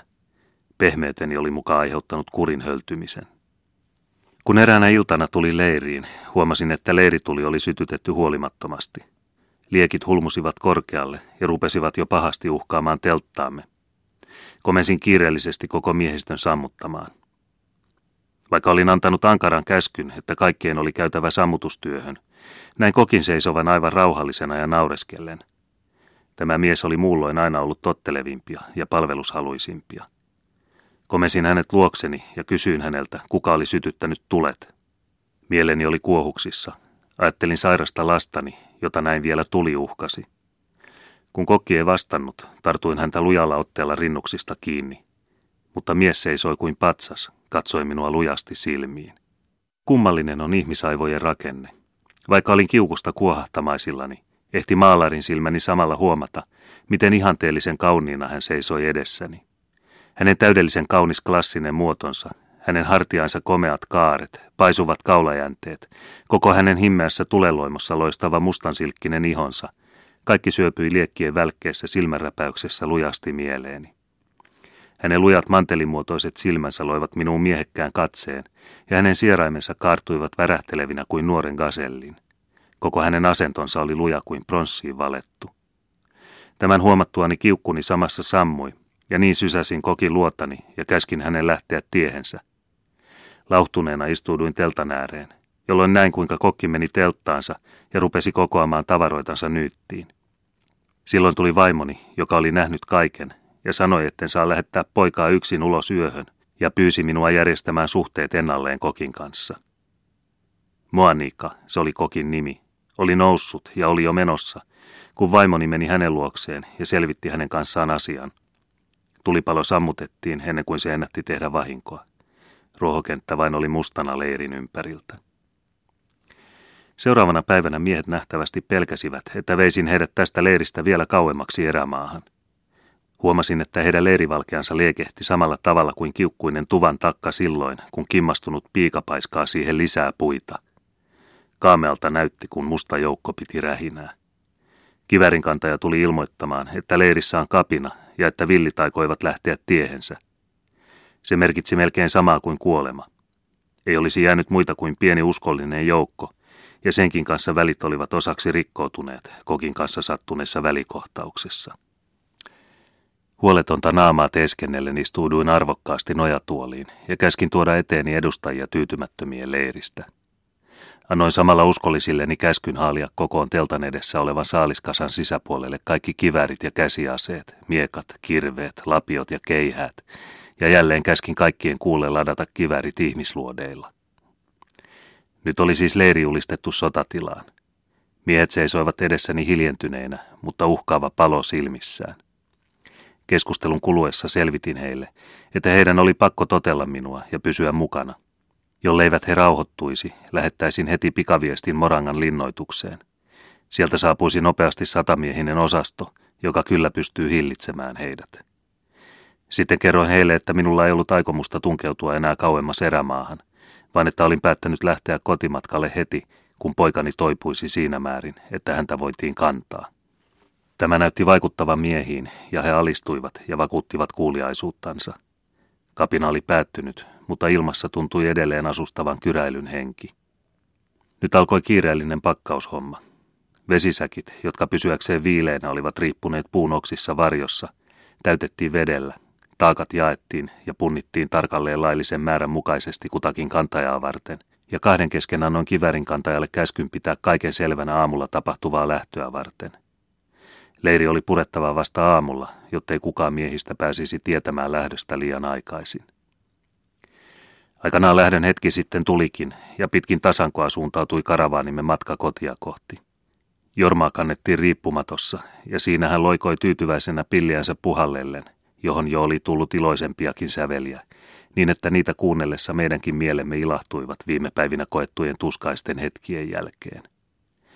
Miehistökin näytti monin verroin virkeämmältä kuin aikaisemmin, ja mieli hyvin marssittiin eteenpäin pitkässä jonossa. Tietysti ilovaltasi mielen, kun oltiin kotimatkalla. Vaimonikin, jonka urheudesta saimme kiittää retken onnistumista paljon suuremmassa määrässä kuin osasimme arvioida, samoin kirstityttö, joka ei koskaan ollut valittanut, näyttivät nyt erikoisen virkeältä ja iloisilta. Tuli mieleeni, että tällaisissa oloissa kylmemmillä leveysasteilla tuski voisi näin hillitysti suhtautua elämään, mitä miltei joka hetkenä yöt päivät on eletty kuin perikadon partaalla. Mikä olisikaan ollut kohtalomme, jos yksikään meistä olisi sortunut. Totisesti epäilen, olisinko kylmemmän auringon alla uskaltanut ottaa tällaista vastuuta hartioilleni. Muistan, kuinka Pariisissa ystävämme hämmästyivät, kun ilmoitimme päätöksestämme retkeillä koko perhe erämaassa. Kaikkihan olivat mitä vakavimmin kehoittaneet meitä tällaisista hullutuksista luopumaan. Palvelijattaremmekin ratkesi itkuun kuullessaan aikeistamme, ja vanha ranskalainen nuoruuden ystäväni, de Valombreus, joka oli syntynyt Madagaskarilla ja oli nuorena miehenä palvellut Chasseurs d'Afrique-joukoissa Algerissa ja siellä kokenut mitä ankarinta sotilaallista kurjaa ja rasituksia, suuttui ja sanoi, että vaikka itse sellaiseen antauduinkin, perhettäni en saanut sinne viedä. Itse en olisi myöskään ajatellut tällaista uhkayritystä, mutta kun Nairobissa ja muualla olin vähitellen oppinut tuntemaan safarielämän kaikki sekä vaikeudet että mahdollisuudet, ja olin huomannut, että perheeni jäsenet hyvin kestivät ilmastoa, syntyi minussa vähitellen vakaumus, että onnistuminen riippuu tarkasta tilanteen ja voimain arvioinnista. Tietysti ihmiselämä on kaikissa yrityksissään alttiina odottamattomien tapahtumien yllätyksille, ja niitä voi sattua yhtä hyvin Helsingin esplanadilla kuin konsanaan Keniavuoriston erämaissa. Tavallisessa porvarillisessa elämässä kuollaan kovin usein, ja se tapahtuu suhteellisuuden lakien mukaan sängyssä juuri yhtä varmasti kuin puhvelin sarvissa. Luonnollista on, että siellä tunsi näkillisten yllätysten edessä suurempaa vastustusvoimaa aivan täydelliseen kylmäverisyyteen saakka, mikä vastaavissa kohtaloissa muualla ei olisi tullut kysymykseen. Yhä yltyvän kuivuuden takia olimme varanneet paluumatkalle suuren määrän vesisäkkejä, mutta koska matkamme suunta oli jonkin verran muuttunut, saavuimme erään Tanajoen lisäjoen varteen hyvissä ajoin, ennen kuin varastot ennättivät huveta. Tämä lisäjoki muodosti siellä täällä leveitä suoalanteita, joissa oli kahlattava ja usein vaivalloisesti hypeltävä mättäiden välissä, jota oli joskus niin taajassa, että täytyi tarkalleen suunnitella tiensä sattuakseen aina sellaiseen kahlaamoon, josta ylimeno oli mahdollinen. Oli semmoisia paikkoja, joissa kantajat upposivat rintaa myöten. Siellä kastui myös kantajineen Jorma riippumatossaan. Alkuasukkaat olivat kuitenkin aikoinaan polkeneet tännekin tien, joka tosin oli monin paikoin ummessa. Aina sen kuitenkin lopulta löysi, ja niin päästiin kahlaten etenemään. Tultiin suurelle suolle, joka tulvan vallassa tuntui erittäin epäilyttävältä ja vaaralliselta. Arastelematta kahlasimme kuitenkin sekaan, tuli mitä tuli. Siellä huomasi jokseenkin etäällä mustavalkean kahlaajalinnun. En tuntenut sitä heti ja ammuin sen. Vasta kun pääsin sen luo, huomasin surmanneeni pyhän ibislinnun. Tämän linnun kirjallinen maine mahtoi vaikuttaa, että kaduin kovasti tekoani. Mieleeni tulivat hieroglyfit, joiden riveillä tämä lintu salaperäisenä ja kauniina esiintyy. Siitä sitten ajatukseni lähtivät harhailemaan Egyptin vanhaan historiaan ja taisivat päätyä Faaraon laihoihin lehmiin ja Potifarin emäntään. Ja virta, jonka rannalla seisoimme, näytti minusta lopulta itse Egyptin suurelta valtajoelta. En muista leiryydyimmekö täällä, mutta niin kai tapahtui. Taisipa minussa silloin taas olla malarian oireita, koska tältä taipaleelta niin moni yksityiskohta on jäänyt muistossani autioksi.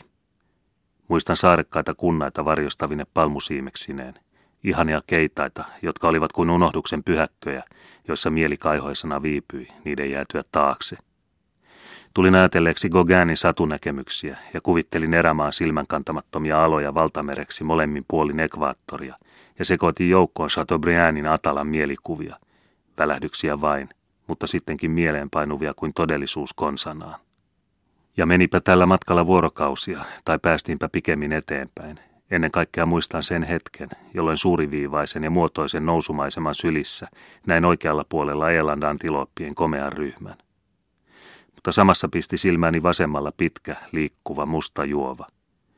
Huomioni kääntyi siihen, ja kaukoputkeni selitti tämän juovan puhvelilaumaksi, monisatapäiseksi, niin kuin alussa tuntui. Ja tämä lauma oli liikkeessä vastakkaiseen suuntaan kuin mistä me tulimme. Tuntui kuin olisi joutunut seisomaan puntarin vivulle.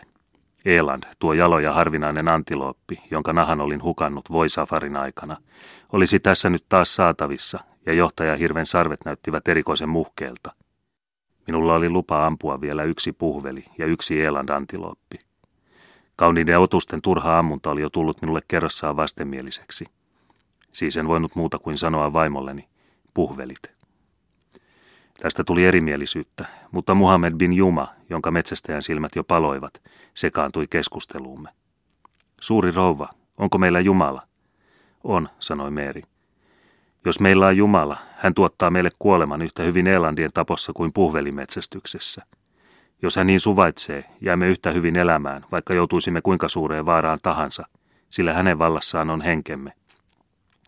Ja kun kerran teidän herranne tahtoo mennä puhveleita ampumaan, niin minä seuraan häntä ja tiedän, että me emme sorru, jos Allah ei sitä tahdo. Hänen kädessään on elämä sekä täällä että siellä. Allah Akbar, Jumala on laupias, niin kuin koko matkan on ollut. Tämä näytti niin selvältä, ettei vaimoni enää vastustellut. Eikä ollut enempää aikaakaan filosofis-uskonnollisiin keskusteluihin ja hiusten halkomisiin vaimoni ja Muhammedin välillä, sillä oli kiireesti lähdettävä.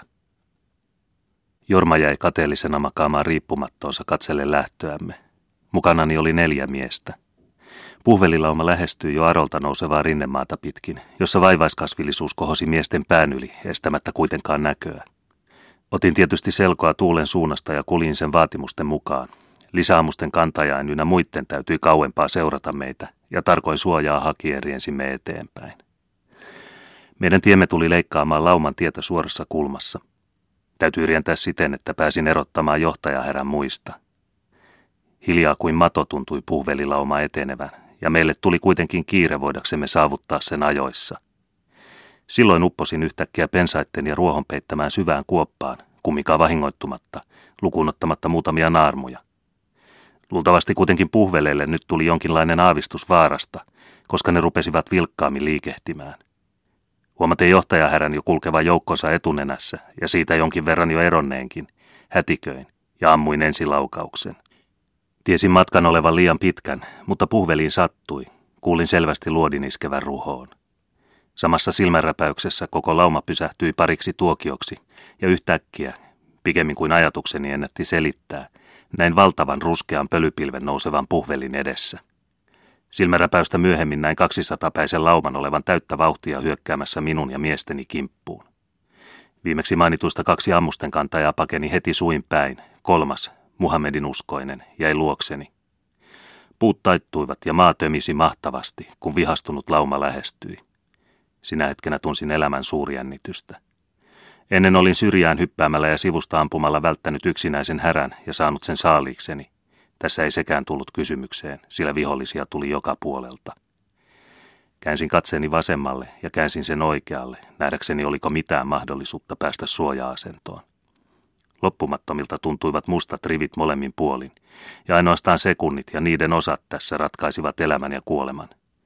Silloin huusi kivärin kantajani, joka seisoi vasemmalla puolellani. Ampukaa, Buana, ampukaa! Mutta minä sanoin jyrkästi kieltäen. Odota siksi, kun käsken – Laskin näin. Vasta kun lauma on noin seitsemän metrin päässä meistä, ammutaan.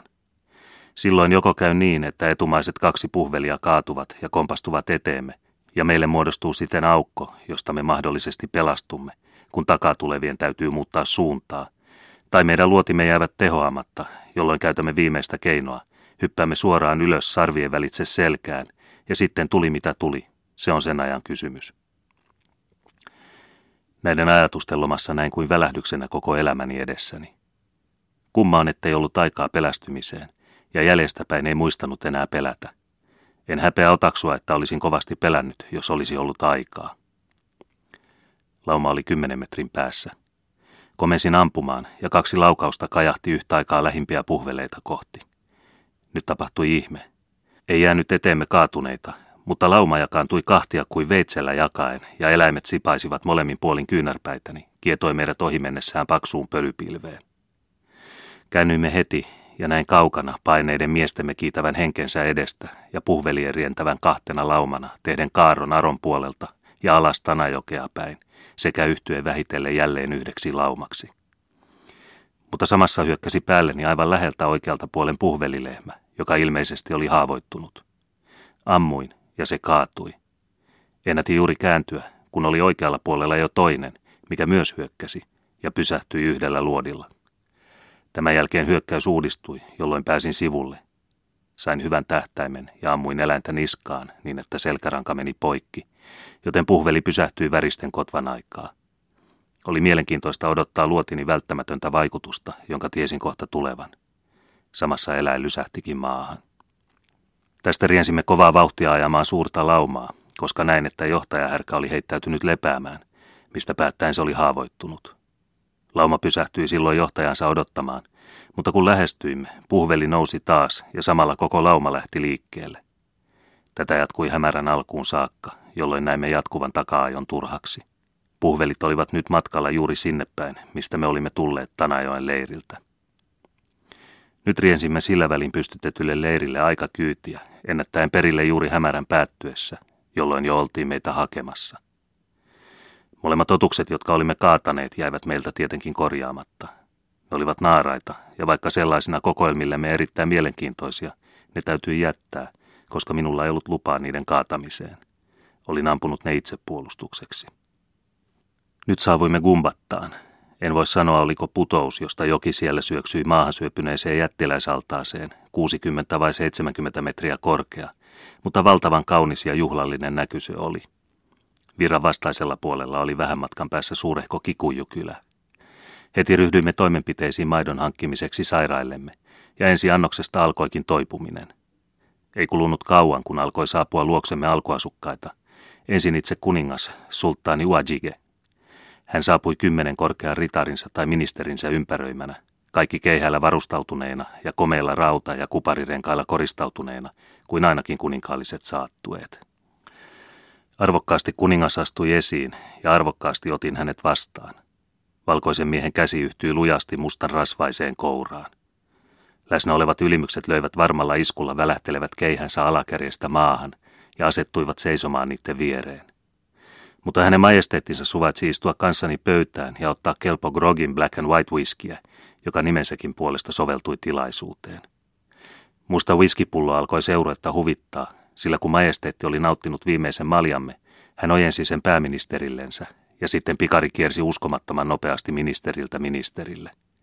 Loppuryypyn tyhjentäjä laski sen ylevän ruhtinaallisesti takaisin pöydälle. Kuninkaalla oli yllään loistoasu. Hän oli helmillä ja kuparilangoilla ylenpalttisesti koristeltu, ja hartioillaan hänellä oli karvainen vaippa ja säärissään ja käsivarsissaan paksuja renkaita. Hän oli lihavahko ja hyvän suopea mies. Hänellä oli uljas profiili, hauska naama ja hieno taistilliset huulet sekä sangen kapeat, pitkärakoiset palkosilmät. Kuvittelin, että joku lihava faarao oli aikoinaan ollut hänen näköisensä. Hänen päässään oli antiloopin mahalaukusta neulottu kypäri, joka oli kuninkaallisesti päällystetty sadoilla kiiltävillä likaisilla housunnapeilla. Tätä kypärää minä ihailin omistukseen halukkain silmin. Kuningas puolestaan oli jo kotvan aikaa kohdistanut koko mielenkiintoisen whiskypullon kylkeen. Hän käänteli pulloa ja katseli sitä katselemasta päästyäänkin, ja lopulta hänen ohuet huulensa vetäytyivät makeaan hymyyn. Hän viittasi pääministerilleen ja käski tämän katsella kuninkaan kuvaa ihmekapineen kyljestä. Ministeri irvisti ja näki vain oman naamansa ja hohtavan valkoiset hampaansa, ja niin kävi kaikille muillekin. Kuningas luuli, että kaikki näkivät siinä hänen kuvansa, ja kaikki velvollisuutensa mukaisesti ihailivat pullon kyljestä heijastuvaa omaa kuvaansa kuninkaan kuvana – Ah, ah, ah, sanottiin miehestä mieheen, eikä ihastuksella ollut rajaa. Pullo oli tyhjä ja minut valtasi jalomielisyyden puuska. Minä kysyin, suvaitsiko majesteetti, että lahjoitin hänelle tämän hänen kuvansa säilyttäjänä. Pisha ja Mimi, minun kuvani, lausui sulttaani, nousi, otti pullon ja pusersi syvästi liikuttuneena kättäni. Audienssi oli päättynyt. Kuningas lausui vielä. Te olette ollut uljas minua kohtaan. Minä kutsun teidät tiloilleni pahkasikojen ammuntaan, sillä ne häijyläiset tonkivat ja sotkevat pilalle koko minun valtakuntani. Tietysti oli sanoma tulostamme jo aikoja sitten levinnyt Kraaliin, ja sieltä saapui ensinnä meitä tervehtimään kuninkaan viisi rouvaa. Nämä menivät minusta vähäkään piittaamatta suoraan sisälle telttaan, jossa vaimoni ja tyttäreni olivat, ennen kuin kukaan ennätti huomauttaa heille etiketin vaatimuksista. Heillä oli mukana lahjoja, banaaneja ja suuri nahkavöillä vannehdittu hunajapytty täynnä tuoksuvaa hunajaa, johon myös oli sullottu koko mehiläisperhe kuhnureineen ja sikiöineen, munineen sekä raatoineen. Punainen savi ja rasva tirisi näiden majesteettien lihavista lanteista, ja kaksi punaista läikkää ovipielessä osoitti, mistä vieraat olivat menneet sisälle. Ja sisällä he merkitsivät kulkunsa samalla tavoin. Nyt alkoi leirimme tulvia sairaita neekereitä. Tuli äitejä lapsineen, joiden jalat olivat mätien banaanilehtien ja niinikuorien siteissä suurina tolloina. Toisilla taas olivat kädet samanlaisissa siteissä. Nähtävästi Santa Kärpänen oli pistoillaan aiheuttanut näille lapsille vaikean taudin. Vaimoni ja tyttäreni alkoivat heti laupeuden työnsä ja apteekkimme luovutti lääkkeitään. Sydäntä särkevää oli nähdä, kuinka pienokaiset käsillään suojelivat haavojaan, joita koetimme puhdistaa, ja itkivät hiljaa, tuskin kuuluvasti, ikään kuin olisivat olleet ensiasteella itkemisen taidossa. Mutta lääkitseminen teki hyvää. Tuo niiden itku oli kummallista hiljaista kitinää, jollaista voi kuvitella alastoman oravan pojan ääneksi. Hellästi näitä lapsia koetettiin kääreistään avata, mutta muistan kuinka eräänkin pienokaisen kaikki varpaat täysin mädänneinä jäivät siteeseen, joka poistettiin. Tätä lääkäröimishommaa jatkui monta päivää. Annettiin neuvoja, siteitä ja lääkkeitä ja osoitettiin, miten mitäkin tapausta oli hoidettava. Tulin ajatelleeksi, kuinka paljon tärkeämpää näille raukoille olisi saada vanhurskaitten lähetyssaarnaajien sijasta kelpolääkäreitä – Tein sitten vastavierailun kraaliin, astumatta kuitenkaan sisälle mihinkään kotaan, koska kaikki tapaamani valkoiset miehet olivat minua siitä vakavasti varoittaneet. Näin siellä valtakunnan noidankin.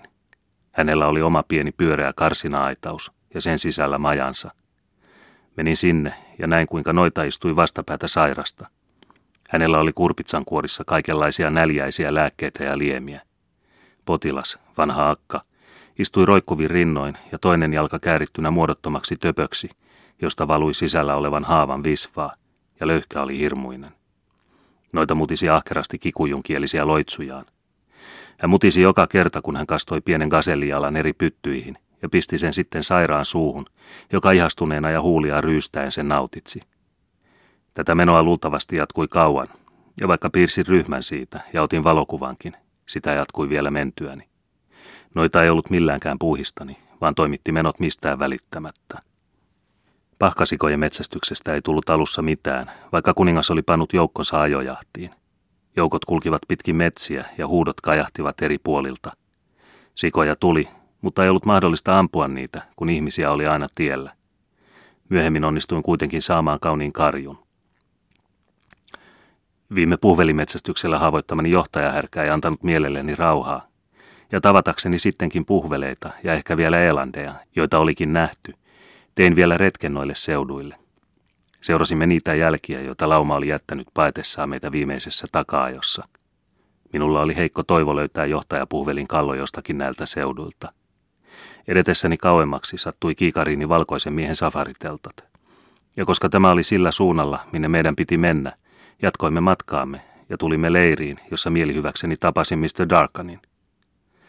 Hän haki teltastaan sanomalehden ja osoitti sormellaan kahta riviä, joissa oli Venäjän tsaari on julistanut Suomen perustuslait mitättömiksi. Hän katsoi minua pitkään silmiin.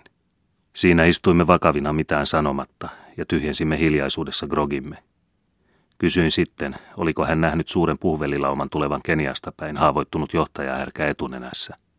Sellainen oli tullut kerran hänen telttapaikkansa näkyviin, mutta puhvelit olivat olleet niin kaukana, ettei hänen kivärinsä olisi niihin kantanut.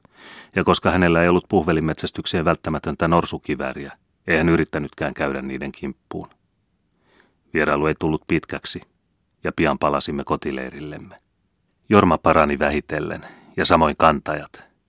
Minun mieltäni askarutti aina viimeinen tulokseton puhvelinajoni, ja kun tiesin Gumbattasta Tanajokeen päin olevan suuren papyrussuon, jonka kohdalla Mr. Darkan oli minulle antamansa karttaa merkinnyt puhveleita, ajattelin aina mahdollisuutta päästä sinne niitä ampumaan. Lähdinkin liikkeelle tarpeellinen joukko mukanani. Kiersin suota kovalla maalla tuulen alapuolella, ja näin ensin suon yllä tunnetut valkoiset puhvelilinnut, jotka suomailla lentelevät näkymättömän puhvelilla oman yläpuolella, seuraten sen liikkeitä. Kerrotaan näiden lintujen, jotka kai ravinnokseen noukkivat puhveleista syöpäläisiä, antavan huudoillaan näille merkin lähestyvästä vaarasta. Ei kestänyt kauan, kun näin suon syrjään ilmestyvän mustia olentoja. Ne olivat puhveleita, ja suurin niistä oli härkä. Nyt joutuivat hermoni kiihdyksiin. Matka oli pitkä, noin 200 metriä, ja paikasta, jossa makasin piilossa mättäitten suojassa, ei ollut sinne päin mitään suojaa, jotta olisi voinut hiipiä lähemmäs. Kauan tuumailin, miten toimia, mutta viimein päätin, tyhmästi kyllä, tältä puhvelin kysymyksessä ollessa mahdottomalta matkalta ampua. Laukaistuani suurta härkää kohden, jota luulin haavoittaneeni, katosivat puhvelit heti suon sisään, ja minä Muhammedin kanssa perässä. Kuulimme, kuinka eläimet polskivat vedessä ja röhkivät, ja näimme, kuinka kaislikko oli ruhjoutunut niiden rynnistyksestä. Kahlasimme niiden tekemää aukkoa pitkin, jalkamme vaipuivat syvälle pehmeään liejuun, ja vesi nousi sitä mukaan kuin etenimme. Nyt se ylettyi jo rintaamme saakka. Se oli kylmää, ja sitä paitsi oli yltyympärillämme puhveleita, joiden purskuntaa kuului kaikkialta. Minä hain nopeasti joukkoa silmäillen suurta härkää, jonka otaksuin olevan jo kuolleena. Tätä ajoa jatkui epämiellyttävän kauan, ja kahlasimme eri suuntiin. Mutta yhtäkkiä tuli naaraspuhveli, osaksi uiden, osaksi kahlaten suoraan minua kohti. Ammuin, ja siihen se jäi. Taas tämän onnettoman ja turhan tapaamisen jälkeen tuntui ilkeältä ja äitelältä koko elämä, niin että heitin ensi kerran metsästysmatkallani taka-ajon sikseen. Eikä se mitään hauskaa olisi ollutkaan, sillä vesi nousi suolla kainaloihin saakka. Käännyin nolona takaisin. En tiedä, ovatko sielulliset liikutukset niin vaikuttavia, mutta heti tämän jälkeen tunsin olevani pahasti vilustunut. Kahlasimme molemmat kuivalle maalle, jossa aamusten kantajat kaukana istua kököttivät, ja sieltä marssimme märkinä kotiin. Muistan ainoastaan, että riisuuduin ja kävin vuoteeseen. Sen jälkeen olin erinäisiä päiviä kuumeessa, ja vasta kun tästä olin toipunut, voitiin taas jatkaa matkaa. Toivuttuani Jorma oli jo melkein terve, mutta kivärin kantaja ilmoitti, että kantajat pyysivät saada lähteä kotiinsa, koska heidän oli kovin ikävä ja olivat väsyksissä – Sulttani oli jo minulle luvannut naiskantajia, jollaisten käyttö muuten Afrikassa on kiellettyä. Päästäkseni eteenpäin Fort Hallia kohti, kutsuin siis kaikki miehet koolle neuvottelemaan. He muodostivat ympärilleni suuren renkaan. Heidän päällikkönsä, uljas nuori kikuju, joka oli jo alusta saakka toiminut ripeästi ja tarmokkaasti, astui reippaasti esiin eteeni ja piti kauniin puheen. Moitteettomin eleen ja rauhallisesti hän kertoi, kuinka hänen joukkonsa olivat jo lopen nääntyneitä – ja kuinka miehet jo halusivat päästä vaimojensa ja lastensa luo. Tässä monet miehistä itkivät. Minä puolestani tein parastani ja lupasin heille juhlallisessa vastauksessani, että he saivat kyllä lähteä ja että ainoastaan ne kantajat, jotka olimme saaneet Nieristä, saivat seurata mukana Morangaan asti. Ja palkkansa saisivat kaikki, sillä olin ollut heihin hyvin tyytyväinen. Silloin puhui vielä eräs mies toisten puolesta ja sanoi kyyneleet silmissä – että hekin olivat olleet tyytyväisiä, mutta ikävä oli vaivannut ja väsymys, tottumattomia kun olivat olleet vaeltamaan näin kuumana aikana, sillä kuumuus oli lisääntynyt, mitä pitemmälle olimme edenneet pitkin Tanavirran rantoja alas. Hän lisäsi, että he aina hyvällä mielellä muistaisivat tätä valkoista miestä. Kun lähden uudelleen, he tulevat mielellään kanssani. Ja niin miehet kiitellen nostivat palkkansa ja saivat tarpeelliset taakat eväitä, joita kantaen he lähtivät pitkin Keniaa juurta, suoraa tietä kotiseutuansa kohti. Nyt kivärin kantaja toimitti tarmokkaasti kuten aina kuninkaan lupauksen mukaisesti meille naiskantajia. Nämä näyttivät ottavan paljon keveämmin taakat selkänsä kuin miehet. Tämä johtuu siitä, että kikujukansankin naiset tekevät kaiken raskaan työn, ja heidän omilla retkillään kantavat taakat, kaatavat puita hirveän alkeellisilla aseilla, kantavat ne metsästä ja niin edelleen. Nurkumatta ja nöyrästi aloitti näin uudistettu safari taipaleensa. Torvet soivat, teltat koottiin ja kasattiin, ja tasaista lönkytystä alkoi marssi kotia kohti. Kaikkien valtavien elämysten jälkeen ei paluumatka enää ollut mielenkiintoinen. En muista kuinka monta kertaa leiriydyttiin öiksi, mutta tulimme viimein suurelle Morangaan johtavalle sotilastielle. Täällä kuulimme takanamme puhkuvan äänen sekä raskasta töminää ja pyörää jytinää. Tämä oli Tingatinga, eli maantiehöyryveturi, ruostunut, kaikin puolin ihmeellinen vaeltava romu, ja sen perässä keikkui kaksi tavaravaunua. Kun tämä juna oli tullut kohdallemme, se seisahtui, ja siinä ruvettiin neuvottelemaan kuljetusehdoista. Kuljettaja lupasi ottaa väkemme ja tavaramme kuormavaunuun, ja niin pääsimme nyt eteenpäin mukavalla keinolla kuumassa helteessä, joka oli meidät kaikki perinpohjin uuvuttanut. Minä istuuduin veturin kuljettajan kanssa, joka oli valkoinen mies, mutta noesta ja hiestä melkein mustempi kuin kukaan neikereistäni. Ja niin jatkui matka. Olimme jo päässeet hyvän taipaleen, kun miesäkkiä sanoi, en jaksa enää, olen sairas, olen kuumeessa. Ja horjahti niin, että oli pudota. Hän oli koettanut päästä tänne asti puhumatta voinnistaan mitään. Tässä lähellä oli jonkinlainen erämaan majatalo, ja siinä oli ystävällinen valkoinen mies isäntänä. Hän auttoi meitä kantamaan sairaan pieneen takahuoneeseen, jossa asettimme hänet vuoteeseen. Sinne hän heti raukesi sanaa sanomatta. Koetin hänen valtimoaan. Kuume oli kova ja sydän löi heikosti. Kuiskasin hänen korvaansa kiitoksen sanoja ja sanoin, että jätin pöydälle maksun matkasta. Tähän hän ei jaksanut edes vastausta nyökätä. Pusersin hänen kuumeista kättänsä ja laskin taskukellonsa pöydälle. Majatalon isäntä kysyi minulta, enkö halunnut oikeata häränlihaa matkaiväksi, mistä ihastuin kovin. Hän vei minut varastohuoneeseensa, jossa roikkui kokonaisena juuri teurastetun härän ruho. Leikkasin siitä parhaan palan. Me olimme jo aikoja sitten niin kyllästyneet kaikkeen riistalihaan, että kotieläimen liha nyt maistui oikein herkkujen herkulta. Tätä ensimmäistä härälihaateriaa ajatellessani tulee vieläkin vesi suuhuni. Jälleen jatkoimme matkaa jalkaisin. Ja koska en siitä juuri mitään muista, se mahtoi olla hyvin yksitoikkoinen matka. Muistan, että kerran saavuin kulkien etujoukossa kivärinkantajien mukana juuri hylätyille leiritulille – Lähellä vielä savuavaa nuotiota makasi harmaatukkainen kikuju, vaalean sinisine helmikoristeineen, selällään kuolleena, kontat käppyrässä, silmät auki tuijottaen taivaalle ja kaunis ihastuksen hymy huulilla. Hänet olivat nähtävästi heimolaisensa äsken jättäneet siihen. Päähäni pisti koettaa, millä tavoin kuolleen näkeminen vaikuttaisi neekereihini, ja sanoin kokilleni, mene ja kerro kantajille, että täällä makaa kikuju. En ymmärrä sen puhetta, tulkoot sitä katsomaan. Vetäydyin sitten syrjään tekemään havaintoja. Kikujut menivät paikalle taakat selässään, lähestyivät vainajaa ja puhuivat sille jotakin, mutta säpsähtivät samassa ja juoksivat kauhuvallossa pois paikalta. Matkaa jatkettiin Fort Hallin saakka, missä leiriydyimme meille osoitettuun paikkaan, kauniille kedolle puiden siimekseen. Täältä oli meidän matkalta lähettämiämme nahkoja ynnä muita tavaroita viety Nairobiin. Toimitin sinne vielä ylimääräiset kuormat, ja sitten lähdettiin pieneksi supistuneena joukkona jatkamaan matkaa Nairobiin. Saavuimme eräänä iltana Nairobin kaupungin ulkopuolelle ja leiriytyimme Somalikylän lähettyville. Sieltä näimme kaihomielin entisen kotimme Brickhousein, jossa olimme viettäneet niin ihania päiviä. Kävimme ympäristössä hakemassa huoneistoa, mutta kun ei kaupungin ulkopuolelta mitään löytynyt, täytyi vuokrata kaupungista erään buurin talo.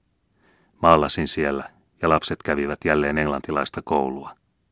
Kun palvelijamme saivat tietää meidän valmistautuvan Euroopan matkaa varten, he kävivät alakuloisiksi ja istuivat kauniisti salissamme, kun iltaa vietettiin, puhdistivat kivääreitä ja tekivät pieniä askareita, kysellen koska me lähdemme ja miksi he eivät saa tulla mukaan siihen maahan, jossa on teille chumvi, paljon suolaa, mustien lumesta käyttämä nimitys. Uljas kokkimme teki työtä kuin ennen, mutta rupesi sitten käymään lähetyskoulua, jossa hän oppi laulamaan do, re, mi, fa sekä juomaan ja varastamaan, ja meidän ymmärtääksemme siinä olikin kaikki. Erään aamuna hän oli kadonnut eikä tullut enää takaisin, ja hänen mukanaan oli kadonnut rahasumma. Ilmoitin asiasta poliisille, ja poliisilaitoksen englantilaiset upseerit lupasivat ottaa siitä selon. Illalla tuli sitten mustia poliisisotilaita, mukanaan vangittu mies, ja he kyselivät, tunsimmeko tätä poikaa. Siinä seisoi meidän oma kokkimme, Seisoi sanaa sanomatta, kylmänä ja kovana. Asian selvittyä hänet vietiin pois ja minut kutsuttiin poliisivirastoon. Siellä kysyttiin minulta, tahdoimmeko, että asia ajettaisiin loppuun saakka, jolloin mies saisi melko kova rangaistuksen, sillä varkauden lisäksi hän oli halkaissut toiselta mieheltä kallon. Sanoin, että me puolestamme olimme vain suruissamme siitä, että poika, joka aina oli hyvin palvellut, oli nyt langennut sellaiseen surkeuteen, ja totesimme, että valkoisten tuttaviemme varoitukset, ettei pitäisi koskaan ottaa lähetyskoulussa käynyttä palvelijaa, olivat todella perusteltuja. Tältä ajalta muistan Nairobissa vierailleen intialaisen teatteriseurueen. Sen esiintymissalina oli ylen suuri peltivaja pylvästöineen ja amfiteatterin tapaan sijoitettuinen penkkiriveineen. Teatteri oli varustettu kirkuvan koreen näyttämökoristein. Esiripussa oli Buddhan kuva jättiläiskoossa lootuksineen. Kaikki oli laadittu puhtaaseen, vaikkakin räikeään intialaiseen tyyliin, ja itse kappale oli ihmeellinen vanha intialainen oopperan tapainen. Jonkinlainen säkkipilli piano toimi orkesterina, joka luita särkevin sävelin johdatti sekä laulua että puhelua. Sulkatöhtöiset ritarit kultaisissa puvuissa ja hienoissa hepenissä lävistivät toisiansa kauheilla miekoilla ja verta vuoti lätäkköinä lattialle. Joskus putosi joku sankari tai sankaritar tornista maahan, lyöden itsensä kuoliaaksi, ja taas virtasi verta kuin härästä. Silloin aina neekerit ja meidän palvelijamme, joille olimme ostaneet liput, kirkuivat mielettöminä ihastuksesta. Juuri edessäni istui teatterissa intialainen lääkäri, ja hän koetti parhaansa mukaan huonolla englanninkielellään selittää minulle näytelmän sisällystä. Myöhään yöllä palasivat palvelijamme teatterista, ja yksi heistä sanoi, että heitä oli petetty ja että he vaativat rahansa takaisin, koska näyttelijät eivät kuolleet kunnollisesti, vaan tulivat vielä kiittämään. Se oli hänen mielestään ennenkuulumattoman julkealta. Vereni on aina kuohahtanut, milloin olen muistellut niitä aikoja, kun voimaliitossa toimien koetin vähäiseltä osaltani nostattaa suomalaista talonpoikaisväestöä niillä seuduilla, joissa silloin asuin. Oliko nyt otollisempi hetki jatkaa? Selvää oli, että jonkin ratkaisun täytyy tulla. Maksoi mitä maksoi, täytyy kerran astua ratkaiseva askel, joko hävitä tai voittaa kalpa kädessä. Tällaisia mietiskelin viime aikoina Afrikassa, ja muistelin, kuinka usein minua oli vasten silmiä naurettu hulluksi, puhuessani itseäni vanhemmille Suomen miehille siitä, että Suomi tulee ja sen täytyy kerran tulla itsenäiseksi ja päästä kehittymään sellaiseen kypsyyteen kuin sille on mahdollista. En tiedä miksi nämä ajatukset päivä päivältä yhä enemmän alkoivat kahlita mieltäni, joka näinä Afrikan aikoina ei ollut paljoakaan askarellut poliittisissa kysymyksissä, eikä kaikessa surkeudessa, mitä kotimaassa tapahtui. Olin elänyt suloisen kauden elämästäni huolettomassa mielentilassa. Olin usein ollut vähällä tuntea autuuden esimakua, mikä tunne kuitenkin eteläisten tähtien, noiden loistavien, mutta aivan vieraiden tähtien syttyessä taivaalle aina särkyi. Mieli kaipasi tuttuja pohjoisen taivaan tähtiryhmiä.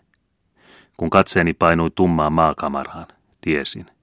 Suoraan läpi maapallon sen vastakkaisella puolella sijaitsee pieni, onneton ja ikuisesti rakas maa – jota sydämeni ei voi lakata kaipaamasta.